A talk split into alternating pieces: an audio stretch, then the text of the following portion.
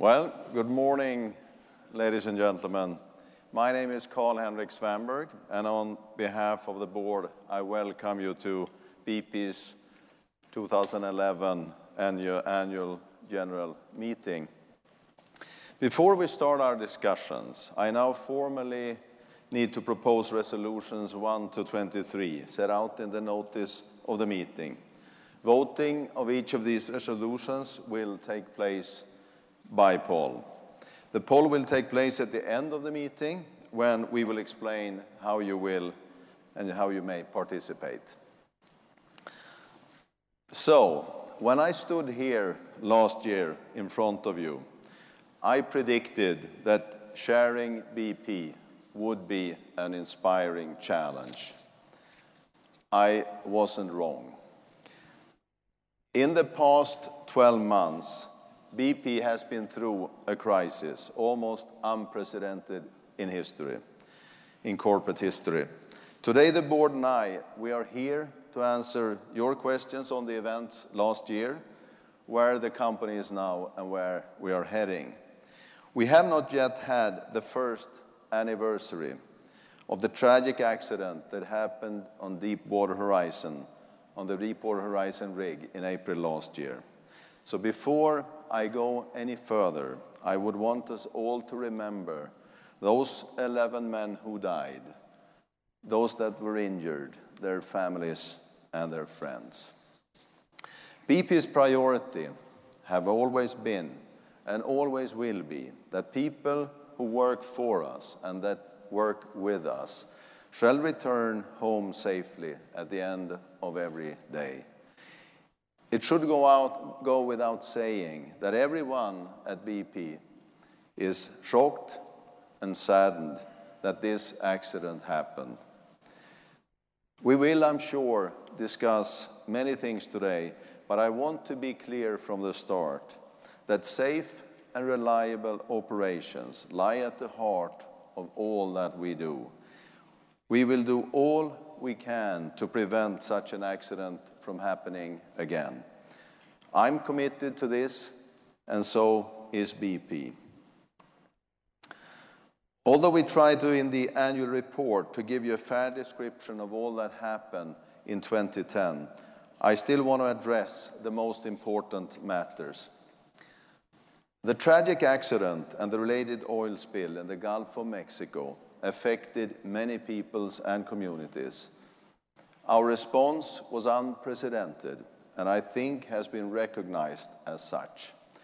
As one of the responsible parties under US law, we took action immediately and we made clear that we would pay all legitimate claims resulting from the spill.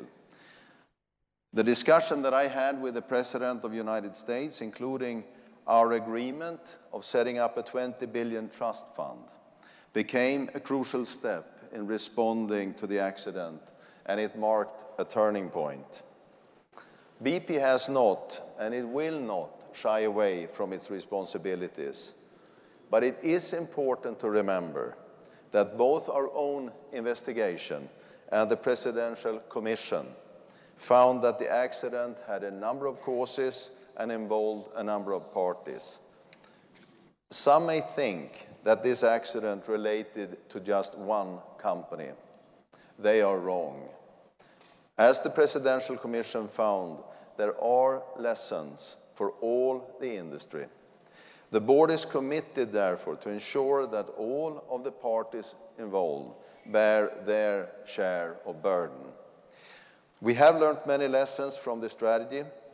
From this tragedy, it is our responsibility and is our duty to share these lessons with a wider industry in order to help make deep sea drilling safer. In the business of working with hydrocarbons, there will always be risks. Risks from the, from the products themselves, risk in the way that they are produced and processed, and risks in working in the countries where they are found. You our shareholders, you must be comfortable that we are taking the right risks on your behalf to safeguard your investments. so too must the people in the countries and then the communities in which we work. They must have the confidence that we can meet their expectations of safe and reliable operations. Everything we have done since the Deepwater Horizon has had one aim to win back trust of shareholders and communities across the world. BP remains a great company with a great history and I believe a great future. We have great people. We all take our responsibilities extremely seriously.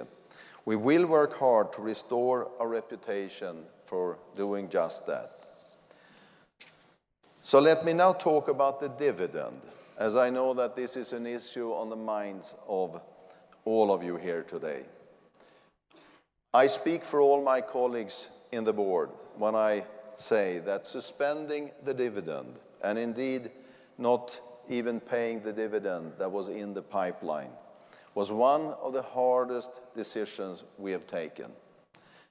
But it was absolutely imperative to make the company financially safe and secure. The top kill, as we learned it, had failed, and access to liquidity was becoming very difficult and expensive. We knew we needed to set aside funds to meet the claims in the Gulf of Mexico and the trust fund was a critical way of giving confidence to the American people that we would not cut and run. As I've said, trust in communities, not just in the United States, but around the world, is a key part of our license to operate. So let me take the opportunity also to clarify that despite many rumors on the contrary, the decision to cut the dividend was one taken by the board. It was not a topic in my discussions with President Obama. I'm delighted that we now have been able to restore the dividend, albeit at a lower level. We need to reflect the realities of the company's financial position, and we will keep this under review as our strategy bears fruit. I'm also pleased that a number of our shareholders, and hopefully in this room as well, that you have been that you're taking up the scrip alternative, which was approved here at the AGM last year. Communicating with our shareholders and stakeholders throughout this crisis was one of our biggest challenges. We did all we could to keep you informed. We uh, used our website as the main means of that communication. We're updating it, updated it daily, sometimes hourly. And we used it to communicate with you around the decision of the, on the dividend. Yet I know that many of you here did not feel that you got enough information, and I can only apologize for that. I hope that the details we have given in the annual report and the sustainability report go some way uh, to address this. Over the last year, we have had contact with many of our shareholders, large and small, and I would like to thank you all for the interest that you have shown whether it's been supportive or it has been critical. And I look forward to continue this dialogue, this constructive dialogue, which we have with shareholders on both sides of the Atlantic. The steps that we have taken and the decisions we have made has enabled us to move forward. Clearly, we have still many things to address. We have reset the company and we are now doing things differently. Let me just say shortly what I believe that means. We are going through fundamental change. We have a new organization, an organization which is functionally based rather than the asset based one we've had for many years. It's an organization with, which has strengthened safety and operations functions. This new organization will also lead to and drive change in the way we set targets, remuneration, values, and what it means to actually work for BP. Bob will come back and talk more about that, Bob, our CEO. This is not simply a reshuffling of the deck of cards. It is the change which any company would go through in, in these circumstances. So let me now talk a little more about the board, because after this meeting, the board will be a substantially changed team. During the year, as you're well aware, Tony Hayward and Andy Inglis stepped down, and we would like to thank them for their efforts over many, many years of service in BP and wish them both well for the future.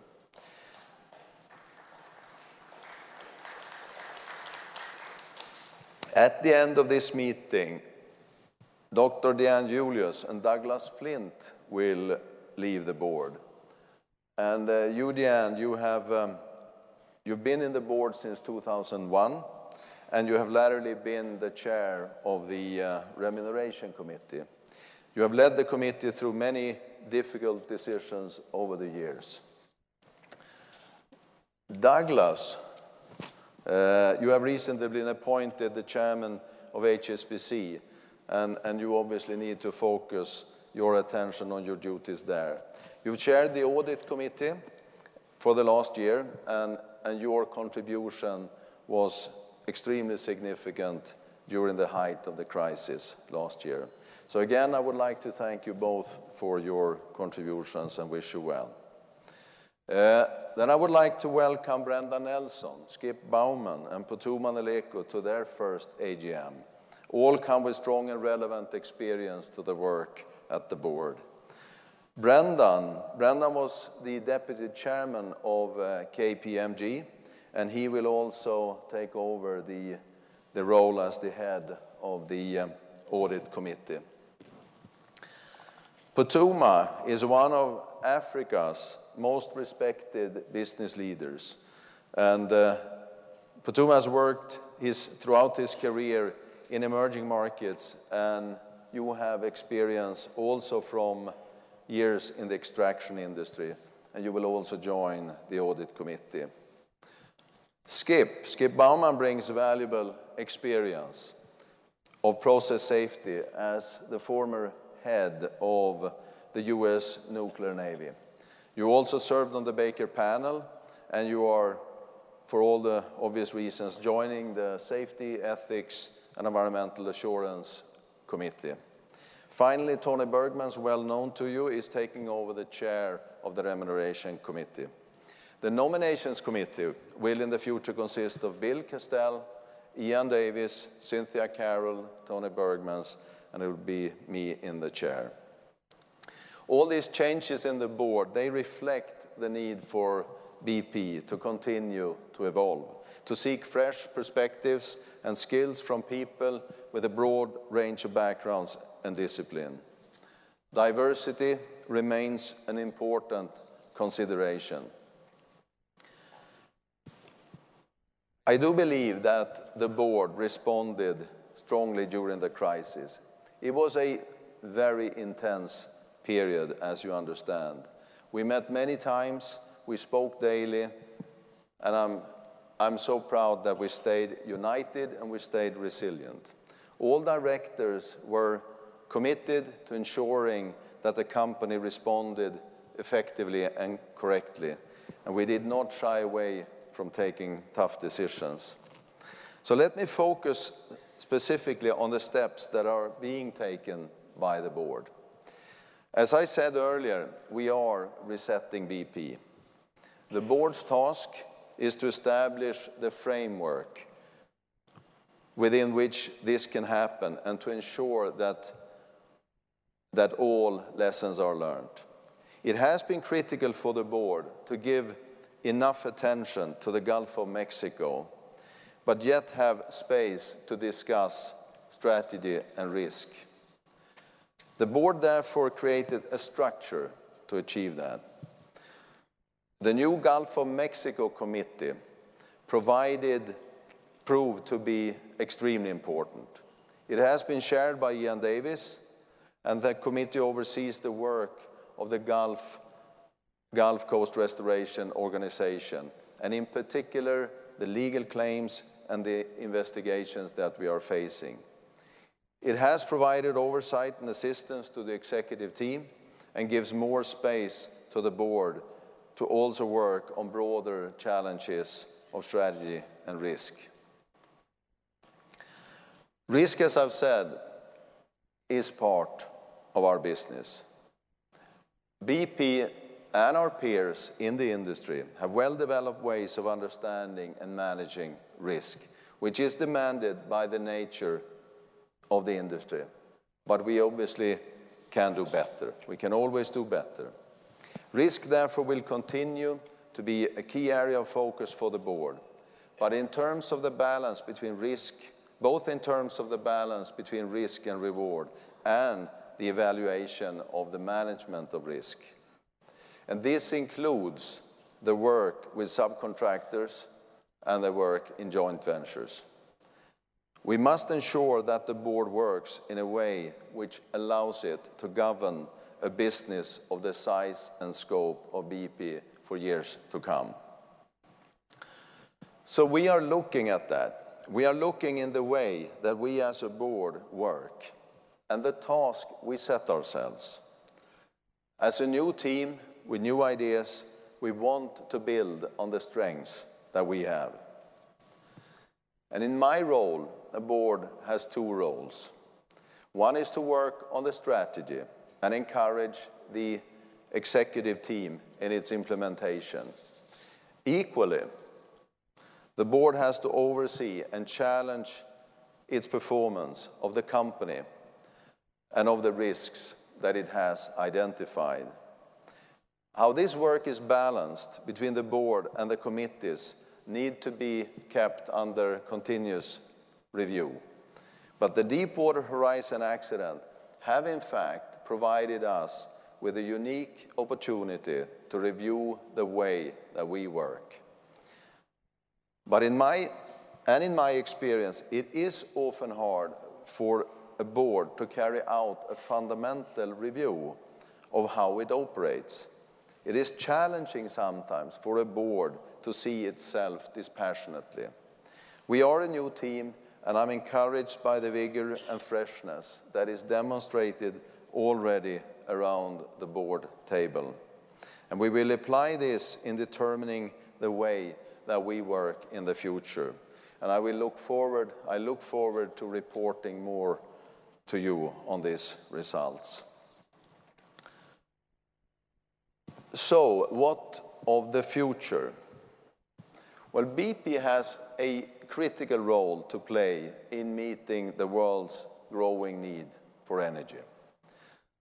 Our own outlook, the BP 2030 outlook, which I commend to you, it estimates that the need of energy will grow by some 40% in the next 20 years. This is equivalent to adding two times United States consumption of energy to the world's present consumption. This growing need is primarily driven by the rapid development of the emerging markets, and billions of people in the next 30, 40 years will lift their living standards closer to ours. Our 2030 outlook, that is a dispassionate view of the energy world. Uh, it is based on supply and demand trends and policy and the policy decisions that we so far can anticipate. But even in scenarios with more radical policy decisions than those that are currently envisaged, the world will remain largely dependent on fossil fuel for, for years to come. Alternative sources of energy have a very important role to play, and we are therefore investing in a number of these sources.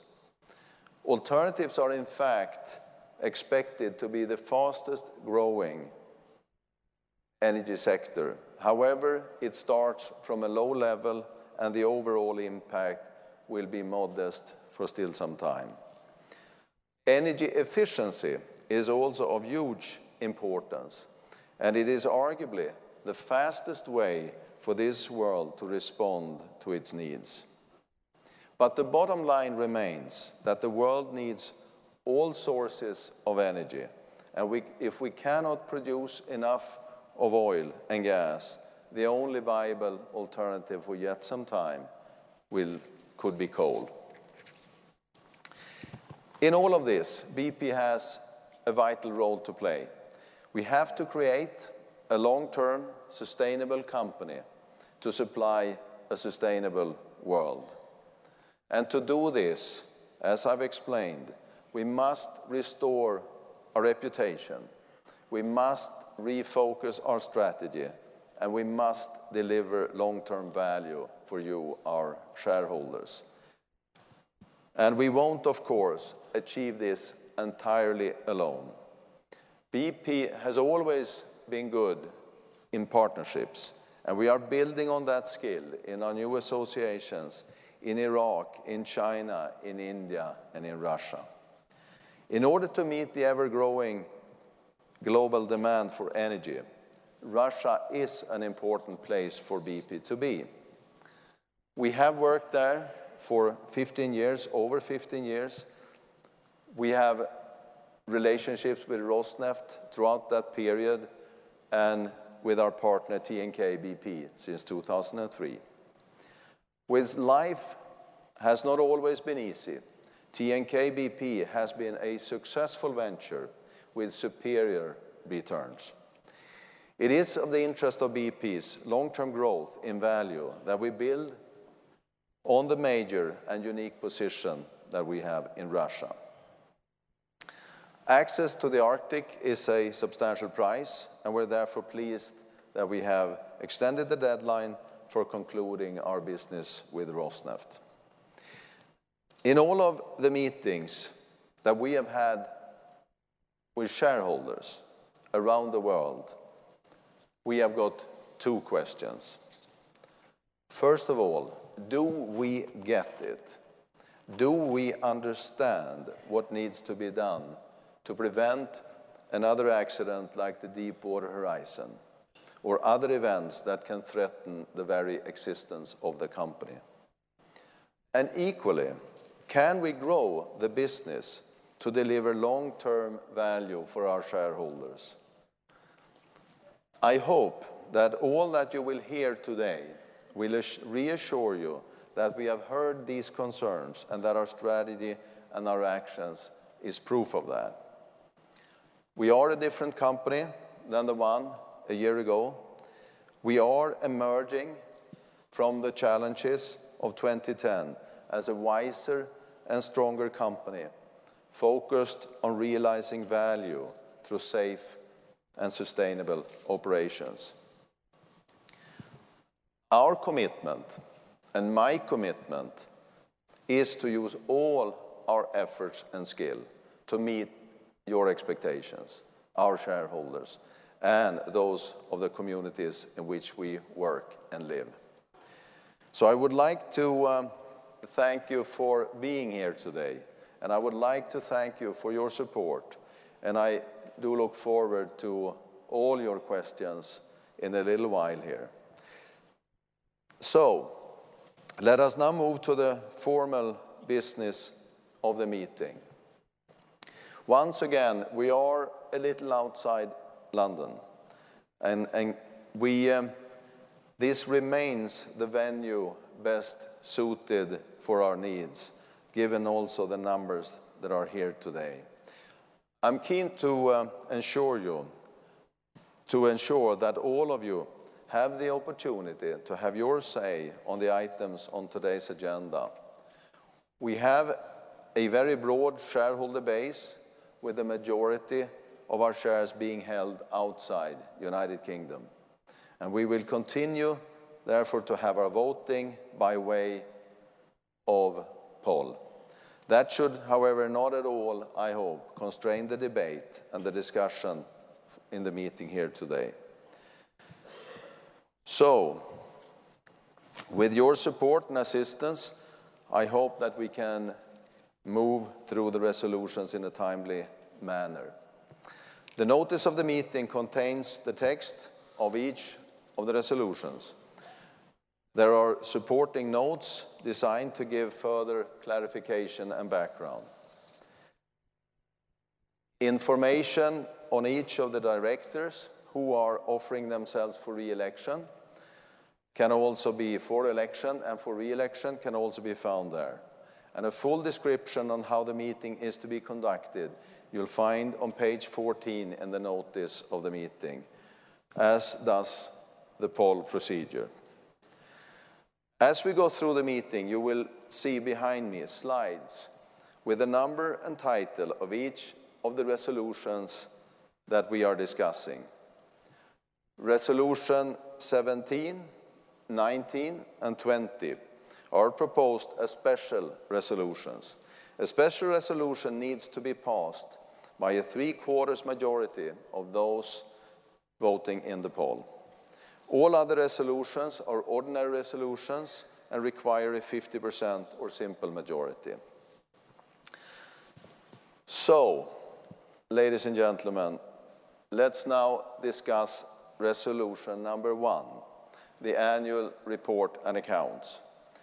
This describes what has happened in 2010. I have already made some comments, and I would now like to turn to Bob and ask you to give your own thoughts. We will then come back to your questions. Thanks a lot.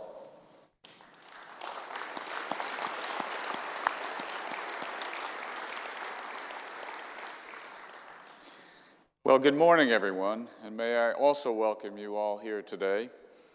In my new capacity as BP CEO, let me express my gratitude to Carl Henric and the members of the board for their wisdom and support over the past year. The board have been extremely active and engaged. They have provided advice and challenge, and that has been valued by the management team. And can I also thank you as shareholders for continuing to support BP over the past year? In my remarks today, I want to build on what the chairman has said by doing three things. First, to explain how we responded to the accident last year. Second, to give you the details of the measures we're now taking to create a safer and stronger BP. And third, to set out our program to build long term value for you, our shareholders. First, responding to the accident. As Carl-Henric has said, this has been an extraordinarily challenging year for our company. We were devastated by the loss of life last April, and we regret the incident deeply. I grew up on the Gulf Coast of the United States, and so it was and is very personal for me. I was saddened by the impacts that the event had on the beaches and the bayous and the communities that I know very well. But at the same time, I was heartened by the response of BP's people. I worked down on the Gulf for many, many months this summer, and I saw people turn up from all over the world, living out of suitcases, working very long hours under huge pressure. They worked in partnership with the U.S. Coast Guard, with the federal government, the Gulf states, and a host of federal and state agencies. And local citizens volunteered to help. And many BP retirees came from many parts of the U.S. to take part in the response. We had some very tough days, but I look at what our people were doing, and I knew that BP could recover. Our people have the commitment and they have the capability. In the Gulf of Mexico, for example, with the eyes of the world upon them, our engineers worked around the clock to create and deploy new technologies 5,000 feet below the seabed, the level. And on the shoreline, our people work with federal and state agencies and local citizens to weave together a complex operation from several diverse elements, including BP people, local volunteers, ships, aircraft, boom, and new technologies. And at its peak, the response involved over 48,000 people, over 6,500 vessels, and 2,500 miles of boom. Active cleaning was required and undertaken along some 400 miles of the Gulf Coast islands, sandbars, and beaches, or around 10% of the shoreline. All of the affected public amenity beaches were prioritized for cleanup, and they were open for the traditional spring break this year when the hotel occupancy rates were reported to be around historic averages. And over 99% of the Gulf is now open for fishing and government testing has consistently found Gulf seafood safe to eat. And as the chairman has said, we continue to meet our obligations. We paid now over $5 billion in claims to individuals, businesses, and government entities for environmental remediation. And we've made $138 million of grants to the Gulf Coast states last year. And we provided $500 million for the Gulf of Mexico Research Initiative which is funding independent research to investigate the impacts on the ecosystem. Several investigations have been conducted, some of which have already been published. These include our own BP investigation, in which external experts participated, the report of the President's National Commission, and a specific report for the U.S. government on the blowout preventer. Both the Presidential Commission and our own internal investigation concluded the accident was the result of multiple causes involving multiple parties. Our own investigation made 26 recommendations covering issues including blowout preventers, pressure tests, and cement testing. And the Presidential Commission made wide ranging recommendations for government and industry on areas ranging from risk management to planning for oil spill responses. And we're now systematically implementing those lessons we've learned from the accident, all through our company. As well as meeting our commitments in the U.S., we're taking the lessons learned from the Deepwater Horizon accident deeply into the fabric of our organization everywhere. And we have shared what we have learned from the accident with industry, with governments, and regulators in 20 countries around the world. And so, over the last few months, we have put in place a comprehensive program of activity to strengthen safety and risk management in BP. To begin with, we've created a powerful safety and operational risk organization headed by Mark Bly, who led our investigation of the accident. Mark reports directly to me and sits on the executive team. His organization has the resources and the mandate to drive safe and reliable and compliant operations in BP's operations around the world. The new organization is now in action across BP in four main areas. First, it is strengthening and clarifying requirements for safe and compliant operations. Second, it will have more than 500 specialist personnel attached to our business to guide, advise, and if necessary, intervene. And third is providing deep technical expertise to our operating business. And fourth, it is intervening where needed to stop operations and bring about corrective actions. And we're already seeing results. For example, we have shut in production platform to repair the firewater pumps on one of our platforms. In another producing field was shut down to enable pipeline integrity work to be carried out. We've also decided we will not accept rigs that do not conform to our standards, and there are a number of cases where we have either turned away the rigs or negotiating for modifications to bring them fully up to our standards. Furthermore, we've also made changes in the management structure, introducing three divisions in the upstream exploration, developments, and production, each of which reports directly to me. This creates much greater clarity and accountability. It also brings specialist staff together in teams where they can share knowledge and build capability. And within the developments division, we now have a single global wells organization, which is responsible for drilling all of our wells and doing so to a high and consistent standards globally. And over the past four months, we have been reviewing the risk management plans for every one of BP's wells in order to assess their compliance with existing standards. In addition, we are establishing new standards as to compliance, risk management, capability, contractor management, performance indicators, and technology. We're conducting a major review of our risk management system and the intention here is to bring greater clarity and consistency to the way we manage risk applying best practice, risk identification, and mitigation standards in a disciplined way across BP. And in support of all of this, we are linking our performance management and our reward system directly to safety and risk management, as well as to the behaviors we want to see. What does this mean in practice? It means that last month, tens of thousands of employees from Azerbaijan to Alaska were each required to state explicitly in their performance contracts how they personally will contribute to safety, to teamwork, and to capability building. And they were also asked to state explicitly how they will contribute to the company's long term goals as well as setting priorities for the year ahead. In all of this, we're drawing not only on the experiences and best practices of our own industry, but also lessons from other industries that are models for safety and risk management. One of these is the U.S. nuclear Navy which was identified by the Presidential Commission on the Deepwater Horizon accident as a role model in safety. And along with Carl Henric, I am very pleased that we now have as a board member Admiral Skip Bowman, who served as the director of the U.S. Naval Nuclear Propulsion Program. I have met with hundreds of our investors over the past few months, and I have been encouraged by the support they've shown for the course BP is taking.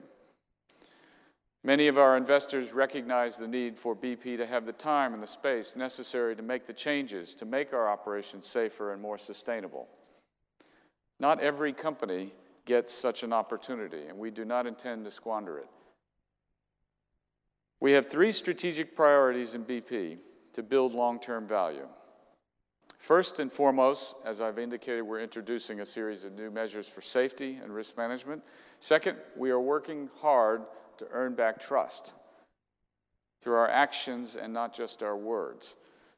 And third with safety and trust as foundations. We're setting out to build value for our shareholders over the long term. In other words, strengthening safety and earning trust are the essential foundations on which we can build a new value proposition for BP, designed to create value in a manner that is both safe and sustainable as well as focusing on outputs in the form of barrels and oil and revenue, we will focus very strongly on the critical inputs that drive delivery, which are safety, capability, technology, and relationships. If we get these right, then I have no doubt that good business will follow. In the near term, we have taken steps to ensure BP is financially sound. The $20 billion trust fund has provided resources to meet individual, business, government, local, state claims, and natural resource damages. And we've announced the sale of up to $30 billion in assets. And we have now agreed to roughly $25 billion of divestments. These divestment proceeds significantly exceeded the book value on those sales. And we are, as the chairman said, resuming payment of a quarterly dividend, and our intention is to grow the level of the dividend in line with the improving circumstances of the company. Like the chairman, I know the suspension of the dividend in 2010 was difficult for many of our shareholders. We intend to build on our strengths. In the interest of perspective, it is also important to understand that beyond the Gulf of Mexico accident, BP's global operations performed well last year. Beyond the impact of the Gulf of Mexico tragedy, which led to a reported loss of $4.9 billion last year, our underlying replacement cost profit, which excludes the costs associated with the Gulf of Mexico oil spill, as well as other non operating items and fair value accounting effects, was plus $20.5 billion, and operating cash flow was $29.6 billion. We reported reserve replacements, so important to an oil company. Reserve replacements of 106%, which was the 18th consecutive year above 100%. And we replaced 470% of our resources. It was a very good year for new access, with many new opportunities added to the portfolio. In refining and marketing, we delivered around $900 million of underlying performance improvement. Now we're looking to the future, and we are planning for the future by looking at the trends in the industry and the ways we can use our strengths to play a part in meeting the world's demand for energy. As the chairman has said, we know that energy demand is set to grow significantly. Our best estimate, given current trends and policy direction, suggests that the demand for energy will grow by as much as 1.7% per year. It's nearly 40% by 2030. And our BP Energy Outlook 2030 projects that 93% of the growth in energy demand will come from the emerging non OECD economies, as you can see on this striking chart. The environmental implications of this are challenging, and I want to state for the record that this is not what we want to happen. It is a projection, it's not a proposition. In fact, it's a wake up call. I should remind you that in BP, we advocate stronger policies on climate change, including a widely applied carbon price and transitional incentives to help low carbon technologies compete at scale with hydrocarbons.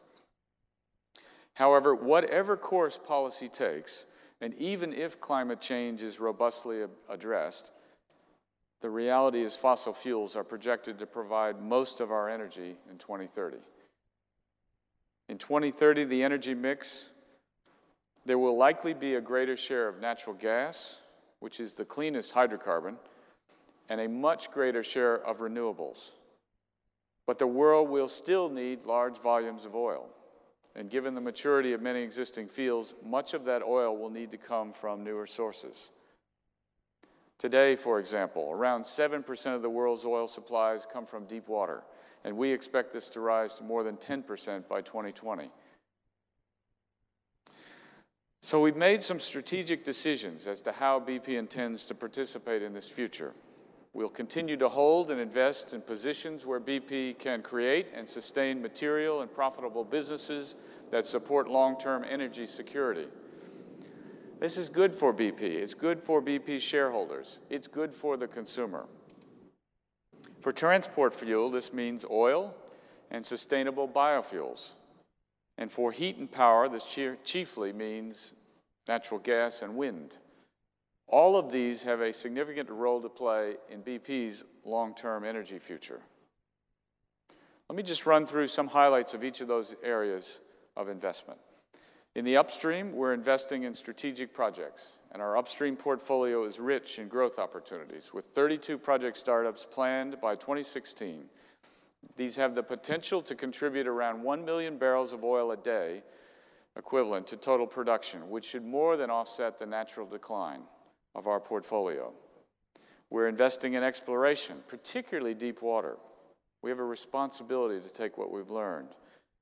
Exploration is one of our distinctive strengths. We're good at finding oil and gas, and that means by which we turn, that's the means of which we turn prospects into value. So we're going to be doubling our investment in exploration over the next few years. We will continue to explore in well-established locations such as Angola, Egypt, Azerbaijan, and indeed the Gulf of Mexico and the North Sea. But we also expect to test new provinces in Jordan, in Brazil, in the Ch South China Sea, and in Australia. Incidentally, much of our exploration and production will be in deep water. Before April 2010, BP had drilled safely in the deep waters of the Gulf of Mexico for more than 20 years. Indeed, the governments of Egypt, China, Azerbaijan, and UK have shown confidence in our ability to operate safely at depths, as they have signed new deepwater agreements with us recently. We're creating new alliances. For example, we've signed a landmark agreement with Reliance Industries of India to explore and produce in deepwater basins that already provide roughly a third of India's gas supply, as well as forming a joint venture to market gas in India in Russia. We own half of a very successful joint venture called TNK-BP. This is our primary business vehicle in the country, and we are absolutely committed to its strategic investment program. And it has been hugely successful by any measure since its inception in 2003. However, we have also been hoping to conclude further agreements in Russia with Russia's largest oil company, Rosneft including an exchange of shares and involvement in Arctic exploration. This was the transaction that was announced in January of this year. That project has been subject to an injunction granted by a tribunal convened to resolve issues raised regarding the interpretation of our shareholder agreement that we have with our partners in TNK-BP. The original deadline for completing the agreements with Rosneft was today, but we and Rosneft have agreed to extend the deadline, so we will be working and continuing with the arbitration process and working to bring about a resolution of these issues. Ladies and gentlemen, Russia is one of the world's most important sources of oil and gas, as well as a massive market, and BP needs to be there. It is part of our strategy. We already have a very strong position in the country, and we will continue to pursue all further opportunities there where we can build value for our shareholders. Let me turn to heavy oil. BP is also partnering with Husky Energy and others to develop a further important source of energy, Canada's oil sands. These represent the second largest reserves in the world after the oil fields of Saudi Arabia. Now, heavy oil means something different to different people. And I think it's, as shareholders, it is important for you to know that our approach should not be confused with open cast mining. We will not engage in mining. I believe mining is what most people visualize when they hear the words heavy oil. We will work with this resource in a way that fits with our long term responsibilities and objectives using a method called steam assisted gravity drainage. We call it SAGD to extract the oil and an efficient integrated system to transport it. This means we have no tailing ponds these operations will therefore have a relatively small footprint, as you can see here, and the land will be reclaimed. We will follow all regulatory requirements and consult with local communities, including First Nations and Métis groups. On a wells to wheel basis, which means from the oil well to the wheel of a vehicle, greenhouse gas emissions from Canadian oil produced this way are only marginally higher than those from conventional crudes imported to North America. BP is joining industry peers in research to deploy new technologies aimed at reducing the emissions even further. And in this process, at least 90% of the produced water needed for generating the steam will be continuously recycled. In the downstream, we're reshaping our portfolio in order to drive higher quality returns for our shareholders. And this includes the changing patterns of demand in the world and supply that means acknowledging that there is a flat to declining demand for fuel in the United States and in Europe. You saw that earlier on the chart. And as a consequence, we've taken the difficult but strategically necessary decision to half our U.S. refining capacity and we are retaining positions that have the greatest competitive advantage, and we are planning to divest those which will offer more value to others, including refineries in Texas City and the Carson refinery in Southern California. We plan to upgrade our fuels value chains in other geographies, explore opportunities in high growth markets such as Asia, and continue to grow our high quality lubricants and petrochemicals businesses. And as well as providing the hydrocarbons required over coming years, we're also making serious investments in a focused set of low carbon energy businesses. And we have invested more than $5 billion over the last five years. We invest where we can grow long term value, just as in our fossil fuel businesses. In biofuels, we have a growing commercial scale business in Brazilian sugarcane ethanol. Just last month, we announced a new $680 million investment there, which will include two more operating mills. We have an exciting business, a very interesting business in the U.S. with a technology that is designed to make something called lignocellulosic fuel commercial at scale. It is developing biofuels from tropical grasses. We now have 10 operating wind farms of scale in the U.S. with a gross capacity of 1.3 gigawatts. This business is now cash positive, and other wind farms will follow. And as to the immediate future, 2011 for us will be a year of consolidation, rebuilding a foundation as we focus on completing our $30 billion divestment program, meeting our commitments in the U.S., and bringing new rigor to the way we manage risk. Looking back over the year, our thoughts return to the men who lost their lives and to those who were injured and the communities hit by the spill. Often the response to a tragedy defines the character of an organization, and the entire management team is determined that we will emerge from this accident as a company that is safer, stronger, more sustainable, and in time more valuable. We need to earn back your trust, and I realize this requires action and not words. But whoever you are here today, supporter or skeptic, I can promise you one thing BP is changing. BP will act with integrity, honor, and respect. Whatever you think about our business, those are the qualities you should expect to see. It is customary to thank shareholders for their support at these occasions. And this year, I can promise you that the gratitude is even more genuinely and deeply felt. And I am grateful to you and to all our shareholders, individuals, and institutions for staying with us and giving us the opportunity to build for the future. I promise we will do everything in our power to reward your loyalty, earn back your trust by creating value safely and sustainably over the years ahead. Thank you.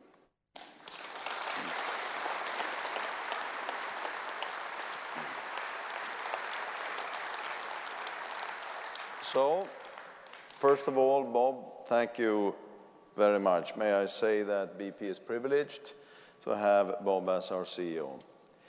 Uh, ladies and gentlemen, I would now like to take questions on the annual report and accounts and on the business of the group generally.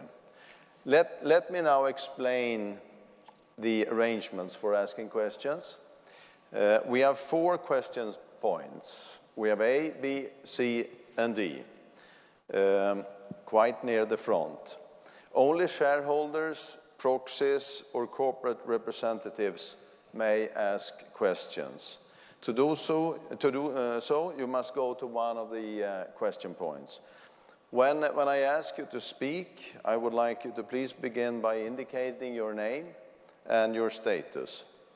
As regular at attendees, no, many many people want here to ask questions. So I want to make sure, first of all, that your questions relate to an item of business under discussion. And, and now, for example, on the first one, remember that remuneration and election of, of directors comes later. Also, make sure that you ask a question and, and not make a speech. This should help to ensure that all of you that wish to ask a question have the opportunity to do so. We do have a very broad shareholder base. Many of them are unable to attend a meeting like this, but still will participate in the voting on the resolutions today. They do so by sending a proxy. We will show the proxy votes we have received on, this, on the slide behind me after the discussion on each of the items of business. So, in order for us to have an orderly discussion, I would like to try and take several questions on the same topic, uh, if there are such. Uh, and I would therefore like to ask the staff at each station here to please help me to arrange this. It, I may also ask for questions on uh, for questions on one topic before, before answering. Uh, given the breadth of the questions that we anticipate will be raised, I will be asking some of my board colleagues also here to assist me, and, and then I'm confident that between us all that we should be able to answer your questions. So, we start with a question from which station wants to start? We have one from station number A. And please remember to state your name and status. Yeah, uh, I've got uh, a question for you, Bob, about uh, the.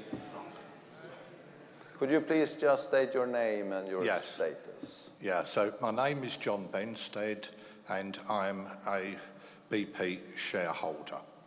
Uh, and what, what I want to talk about is this. It's something that Tony Hayward uh, uh, mentioned once before about uh, having chemistry involved, and certainly with renewables, th this needs to be taken into account. And what I ask is that um, uh, on renewables, there's been no mention of geothermal wells, geothermal energy. In fact, it's been the dustbin of the oil industry, considered so for years. Uh, and because of the, the uh, sort of junk that you've had for developing it, uh, that there have been some dangerous situations. And that should not happen.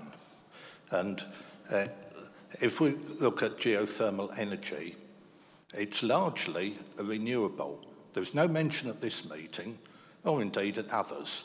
So presumably, uh, in, in the long term, hopefully, uh, you will uh, take this board. But uh, if you don't, there could be difficulties. And uh, just in conclusion, to say is, and to do that, that chemistry is essential.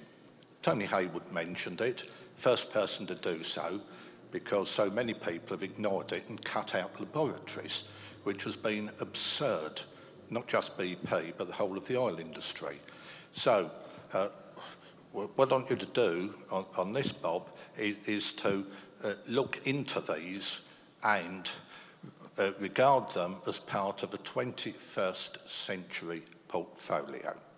Thank you, John. We will ask Bob to answer about geothermal energy. Well, John, thank you. Uh, for, for, those of you who, uh, geothermal energy actually employs many of the operations that the oil and gas business is good at. So you are right. We have just had a technology review of the strategies of renewable energies, and we have realized that, that many of the skills we have can apply to geothermal.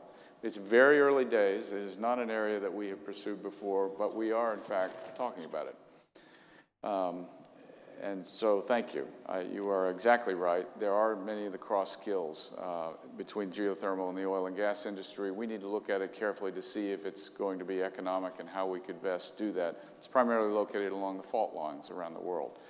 On chemistry, couldn't agree with you more. I think um, my colleague Iain Conn, who runs refining and marketing, would would attest to the, the importance of chemistry in what we do, uh, not only in petrochemicals, refining, and biofuels, which is uh, significant amounts of chemistry. Uh, one of the lessons we learned as a result of the accident in the Gulf of Mexico, as we have outsourced many some of the skills that we need, we're bringing in cementing skills, which involves chemistry, back into some of our operations. Uh, I couldn't agree with you more. I'm a chemical engineer. Chemistry is at the heart of much we do. Thank you, John. Right. Should we uh, move on? Thank Should you. we take a question from station C? Again, state name and status. Good afternoon. My name is Julie Tanner, and I'm with Christian Brothers Investment Services. I'm also representing a coalition of investors in the UK, US, and continental Europe including MMA Praxis Mutual Funds, other members of the Interfaith Center on Corporate Responsibility, the Church Investment Group, Ethos Foundation, and the Ecumenical Council for Corporate Responsibility. Together, we have 35 million shares.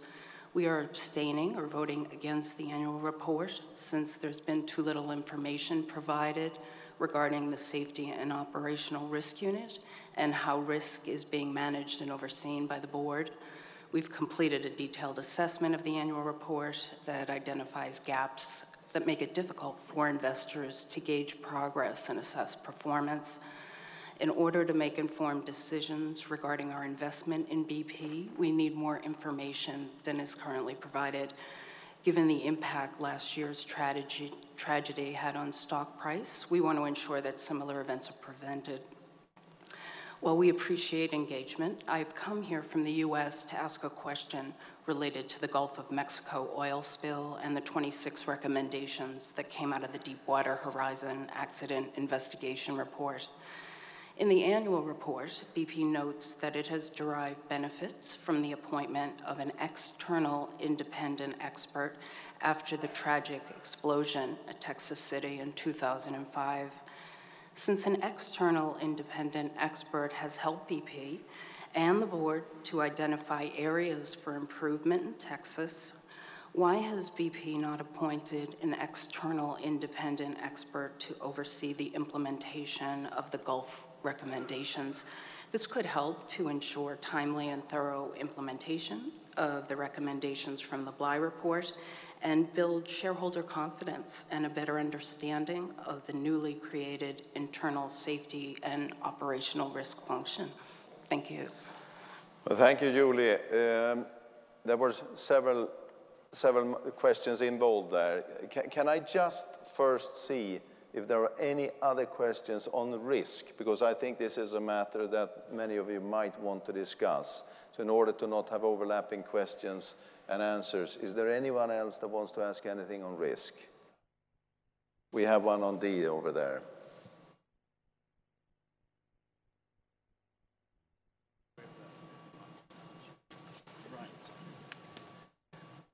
Okay, good afternoon. Um, my name is Robert Barrett, and I'm an ordinary shareholder. I have been to these meetings here before. Um, I'd like to thank you for um, the speech by Chief Executive Bob Dudley, of whom there are many points that answer my questions. However, I did jot down some points which concern my um, um, concerns about uh, the physical risks and I would like to um, be assured about um, the steps that are being taken to improve the health and safety and the standard of engineering in this group. Um, we did have a huge problem with regards to a, a, refinery in Texas, which was under the chief executiveship of um, John Browne. Um, I wondered if um, the board could tell us what is happening over there. Um, secondly, what is happening with regards to um, those partners, Halliburton and Transocean, and um, trying to establish their accountability in this.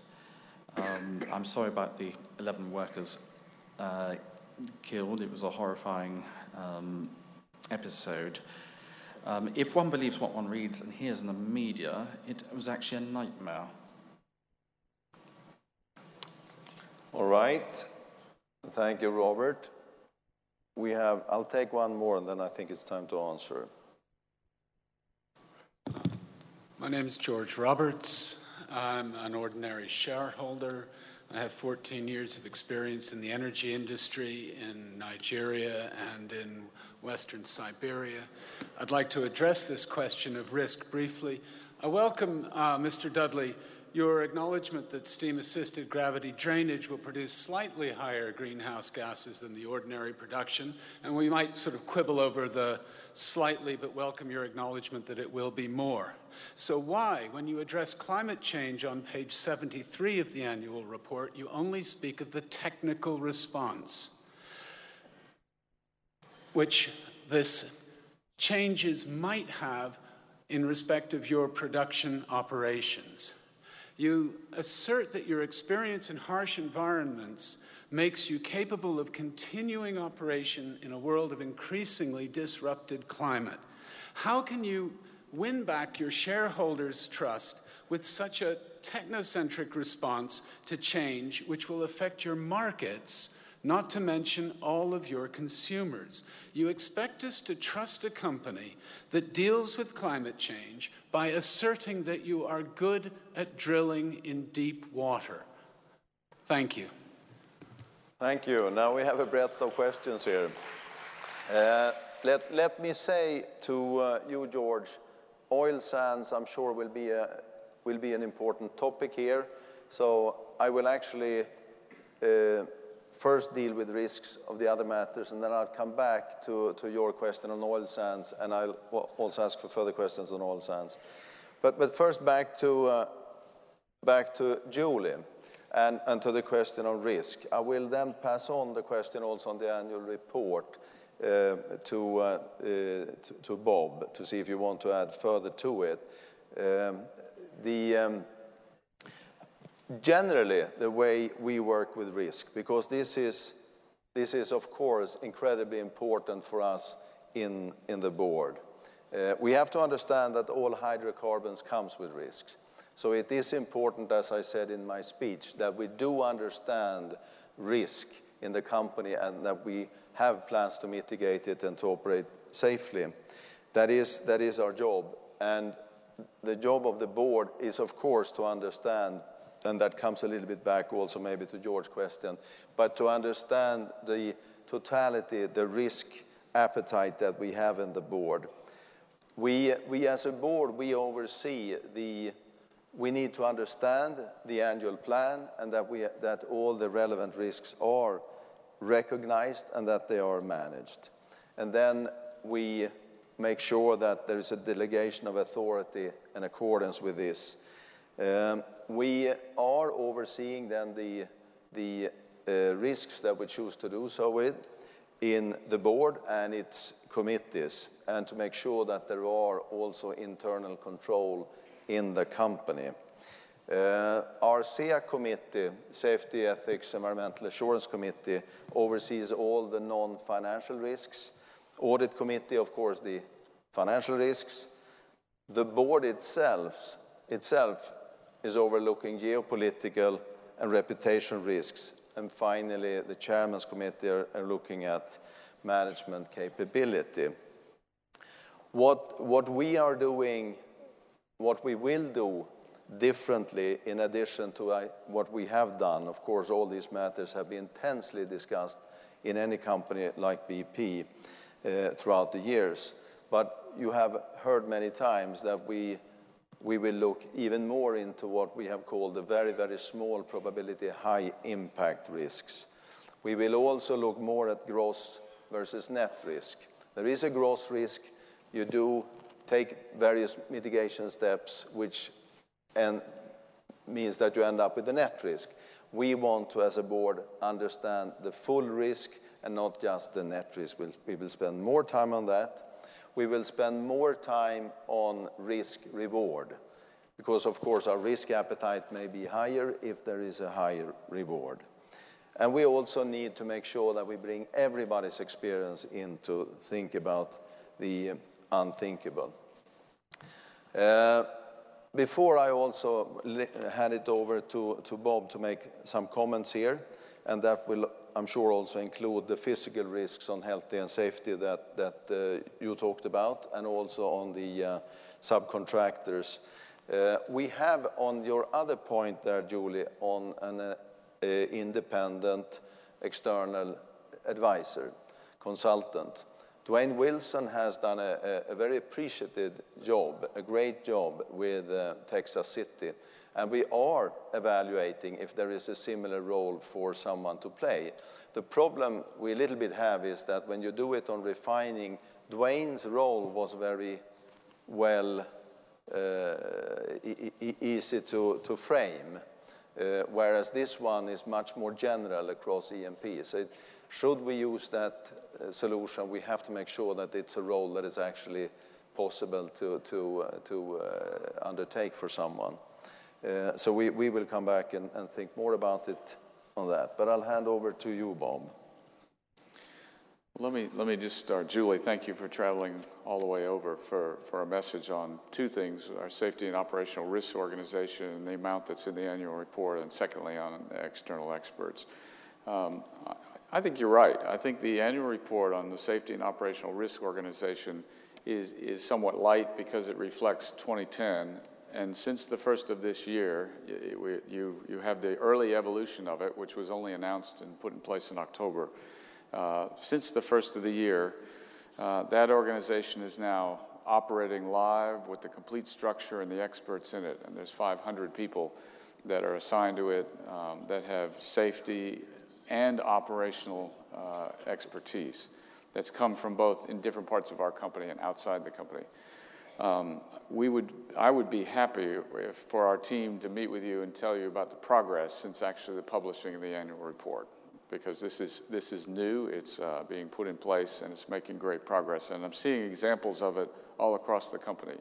People are raising their hands. We're shutting down operations. We're stopping and doing maintenance work before uh, uh, and not deferring work. And, and it's sometimes shutting in production, which is expensive, but it's absolutely the right thing to do. So it's a combination of putting this organization in place and changing the culture. So happy for, uh, to meet with you. Um, secondly, on the external expert, we are looking at making a recommendation to the board from the management team to uh, appoint an external expert to look at the implementation and monitor the implementation of the 26 recommendations of the Bly report. Um, that has to do, what, for that monitor, it has to have deep experience in drilling, blowout preventers, drilling systems, on the rig, uh, command systems. And actually, we're finding it's not so easy to find someone today. But that is what we're in the process of doing is making that recommendation to the board. And we want to make sure that person is independent and experienced.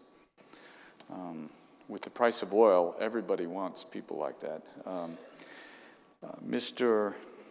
Uh, or Robert, your points about uh, health and safety and engineering. I mean, it's a very broad point about what we're doing. I think many of those uh, discuss the implementation of the Safety and Operational Risk Organization, which is in action and it is significant. We are bringing in people into the company with the naval nuclear backgrounds, nuclear power backgrounds, hazardous chemicals as well to supplement the experience that we have today.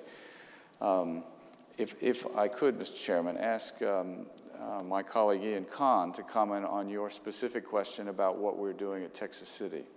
Please. Well, thank you, Bob. Chairman, uh, Robert, thank you for your question. Uh, an awful lot's been going on at Texas City over what has been six very long years since the isomerization explosion in March 2005. Our action plan uh, to improve safety was driven from the recommendations of the Baker panel, and indeed Duane Wilson, who was referred to earlier, was a member of that panel, indeed, as is Skip Bowman on the board today. Uh, that program of work has involved a billion dollars of investment, implementation of management systems, progress at all times observed by the independent expert, a systematic approach to risk management, including priority for all resourcing, an intensification of our uh, inspection and maintenance program, which gets to your point about engineering. All of this resulted in a huge burden of inspection requirements. Two years ago, we had nearly 2,000 inspections that we were planning to do but had not yet done. And I'm pleased to say we've now completely caught up, and there were only three remaining at the end of last year. And finally, in the matter of capability, more than 50% of the personnel at Texas City Refinery were not present in 2005. So we've made a significant uh, implementation of additional capabilities. So those are some of the things that, that we've done. And I would just say that the process safety performance at Texas City has significantly improved over this time and indeed made a 63% improvement last year on one measure. May I just also reiterate what, what Bob actually talked about in his speech, coming back to the exploration and production uh, part of the business. The, the reorganization in the three parts with exploration, development, and production is a very fundamental change in BP. It changes the way the company has worked over the last close to 20 years. And, and that combined with your global wells organization and the safety and operational risk organization, that is quite fundamental. Uh, contractors, I think, was also a matter. Right. Robert, you asked about the status of the contractors, Halliburton and Transocean. Um, all of the investigation reports and the Presidential Commission report has concluded that it is multi-causal and multi-party, implying there's multiple responsible parties here. Um, you are right. BP has shouldered all of the burden of the cost to date for the cleanup and the activities in, in the United States and put aside funding for fines. Um, it is probably not the right thing for us to comment on the legal process in the U.S., um, but we believe that uh, Halliburton and Transocean clearly played a role in the accident and what happened. So I think this is something that the legal process and time uh, will decide. And if I could just add the comment from uh, George about climate change. And when you read that out of the annual report, I have to admit it sounded a bit technocratic. Um, as a company, I,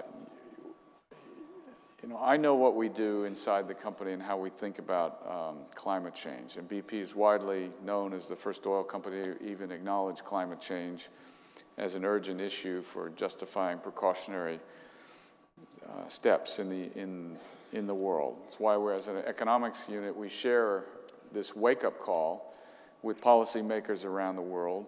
We work in partnership with the technology and research to create options uh, for the future. We're in a uh, $500 million over 10 years in Energy Bioscience Institute in the US. We work with the clean energy commercialization centers in China, and we participate in the policy-making debate, for example, in the US, the EU, and Australia, New Zealand, UK, and we argue strongly, and we may be one of the few oil companies who do, to put a price on carbon that will stimulate renewables and low carbon energy. So we are active in this, but we're also not walking away from fossil fuels. We have a role here. You look at the demand curves, we're, we're good at, at providing energy. So it is, it's a balance, and it's going to be many, many years in a balance.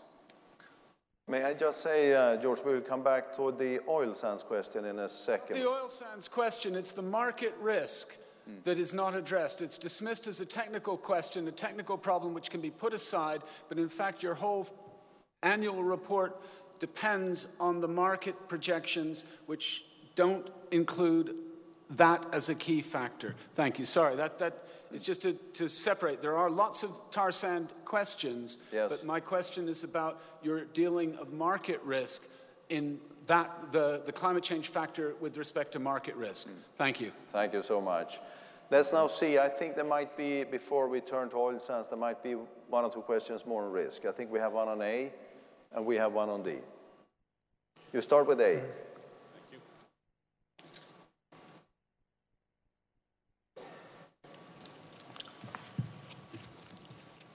Uh, Mr. Chairman, fellow shareholders, my name is Martin Simons, and I've been a shareholder of this great company since 1954. That's 57 years. I know I'm not the longest serving shareholder here, but I must be one of the longest. So long in tooth, I hope you will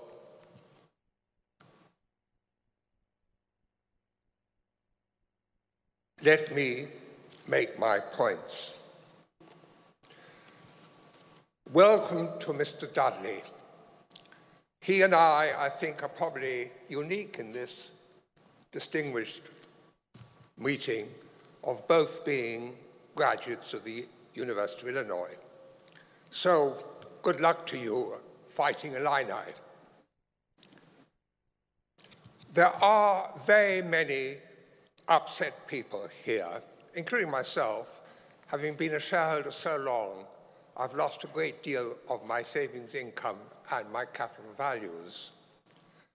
But to date, it is very encouraging. This is going to be a, a friendly, constructive meeting, unlike the appalling treatment our former chief executive got in the United States. There's no point in grandstanding. We want light, not heat. Could I remind us all that we work in an industry which is very risky? Those who are old enough will remember the Flixborough explosion, where some 21 people got killed, and the Piper Alpha explosion, where 10 times as many people got killed as in our recent terrible accident. Both these accidents were due to foreign companies operating in the United Kingdom. So we're all in this together. There is great risk in this industry. We need only remind ourselves that 21 New Zealanders, a very modern and technically oriented society, died early this year in a coal mine explosion. I'm not making any excuses for these terrible accidents, but I'm afraid human nature being what it is, they will sadly continue to happen from time to time. And I object to the grandstanding of some of our competitors who seem to take a high moral tone. Remember, some of them have been involved in reserve scandals, and there was this huge oil spill in Alaska some years ago. So this is a risky industry, and we've got to appreciate it, all of us. Could I ask you, sir, my first small question is, would you please give us an indication what percentage of the shareholders have voted when you do indicate the number of votes cast on each occasion. Could I ask, for example, whether BlackRock is present at this meeting? They are our biggest shareholder. Are they here? Well, here we are, corporate governance, the biggest American fund operation not at this meeting. Uh, I think it's quite a scandal, frankly. What about Legal and General Assurance Company? I hope they're here. Now, a number of people have suggested we reject the annual report. I think that's not constructive. A number of people have suggested we change the chairman of the safety committee. I don't think that's constructive because a change of leadership is going to cause a hiatus. Now, one major point I'd like to raise with you on page 100 of the annual report, which deals with the safety record and performance of our Russian joint venture. I feel very uneasy about the comments you made. There is obviously risk in this joint venture. And I would suggest to the partners, our partners, they should watch that hubris does not overtake them and that we are cautious and do our very best to ensure there is another disaster in our major associated company. Thank, Thank you. Thank you, Martin. And um, I, first of all, it's, it's uh, encouraging to hear your supportive uh, comments, and you've been a shareholder since 1954, that, that uh, we, all, we all appreciate. Uh, let me first say that 60% of, of the total number of votes are voting here today. Of course, a huge number through proxies. It, it is unfortunately so that in a truly global company, in a truly global world, with, shareholders, the majority not living here, proxy is, is the, the most efficient way to make this in a, in a meaningful way. Uh, I think uh, when it comes to uh, Russia, Bob, who served there as the CEO for five years, I think you should uh, comment. The, uh, the TNK-BP joint venture you mentioned, 50% is owned by BP and 50% is owned uh, by Russian businessman. Um, it was a combination in 2003 of three, two Russian, two large Russian companies in BP's operations, and I was there. And I can, I can tell you the first year we operated, the, that venture had more than 50 fatalities. And that last year, uh, that company, which has more employees than BP, did have four fatalities. But I watched over the five to six years BP bring in its sense of environmental responsibility and safety and absolutely transform those companies. You are absolutely right. There should be no sense of hubris about that from the company or certainly from BP. We have uh, active involvement on the board and safety and pushing to make sure the capital investments are made and safety related and maintenance is, um, is part of what we do every year.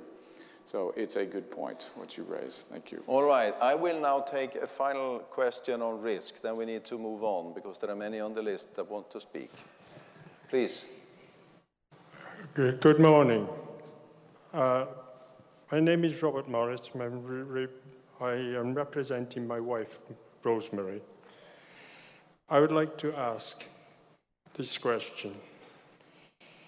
Considering the reports when the accident in the Gulf happened, of the, the shortcomings on the rig that exploded, why, uh, what is the board's response to the reported by the, in the media uh, decision by that company and its supporters to honour with an award the designer of that rig and its failed safety.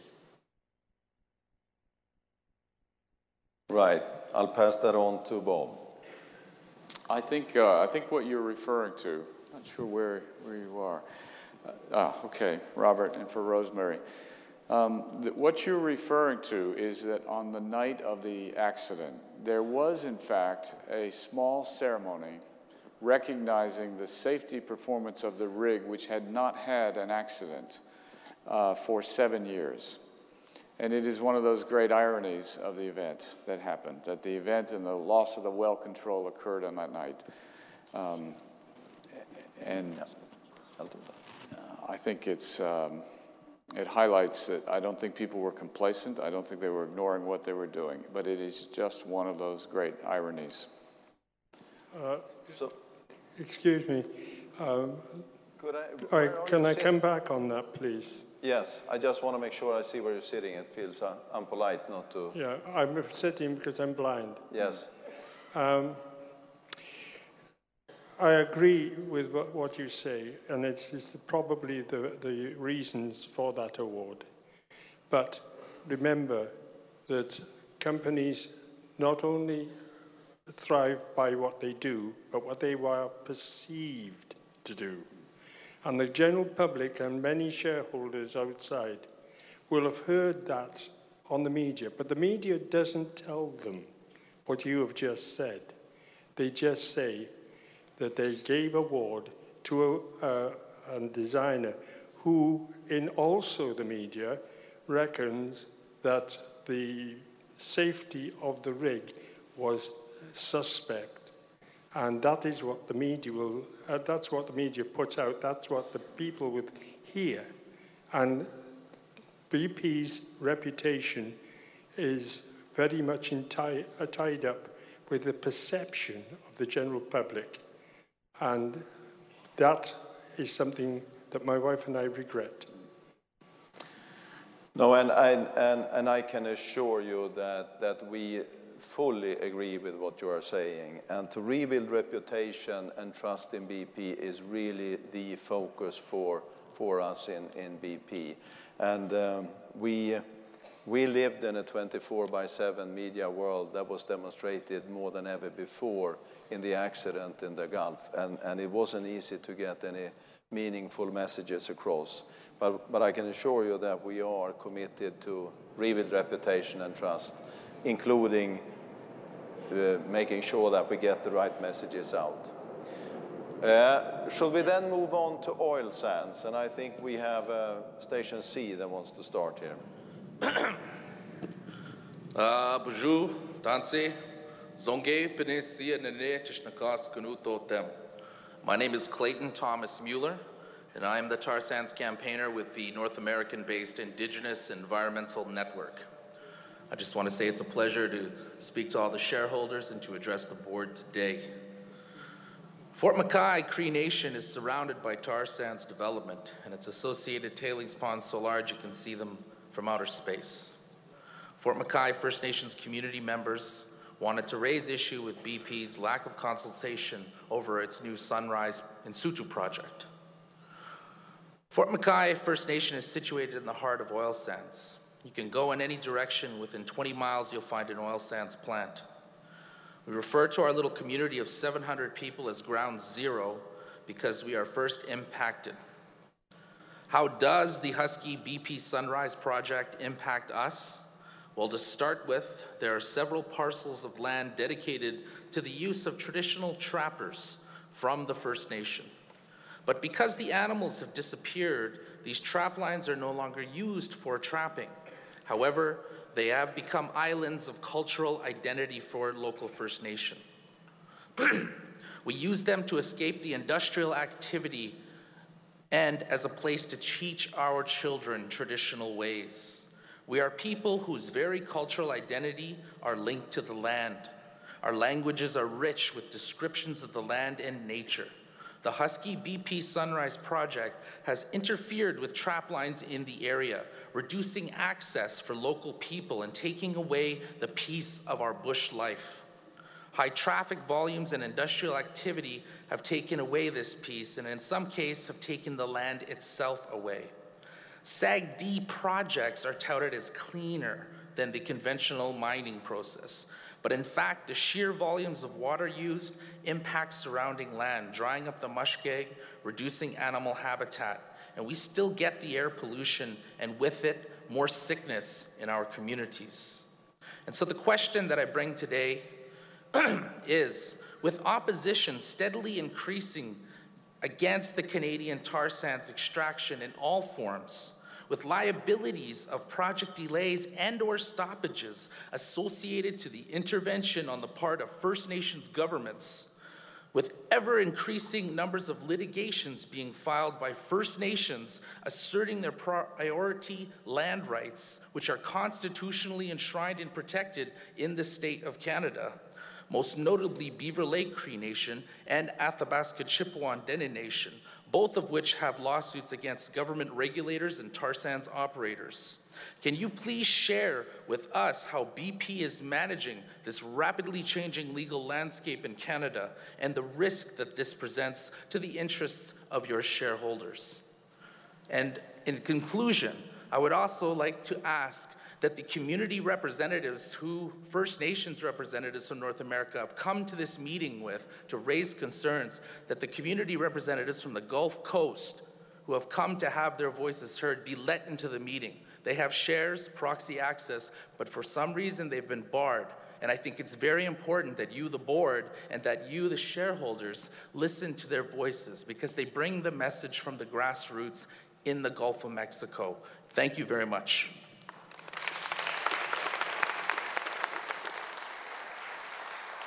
Well, first of all, thanks, thanks Clayton, for your comments, and, and, and I remember you well from last year also. You spoke well even then.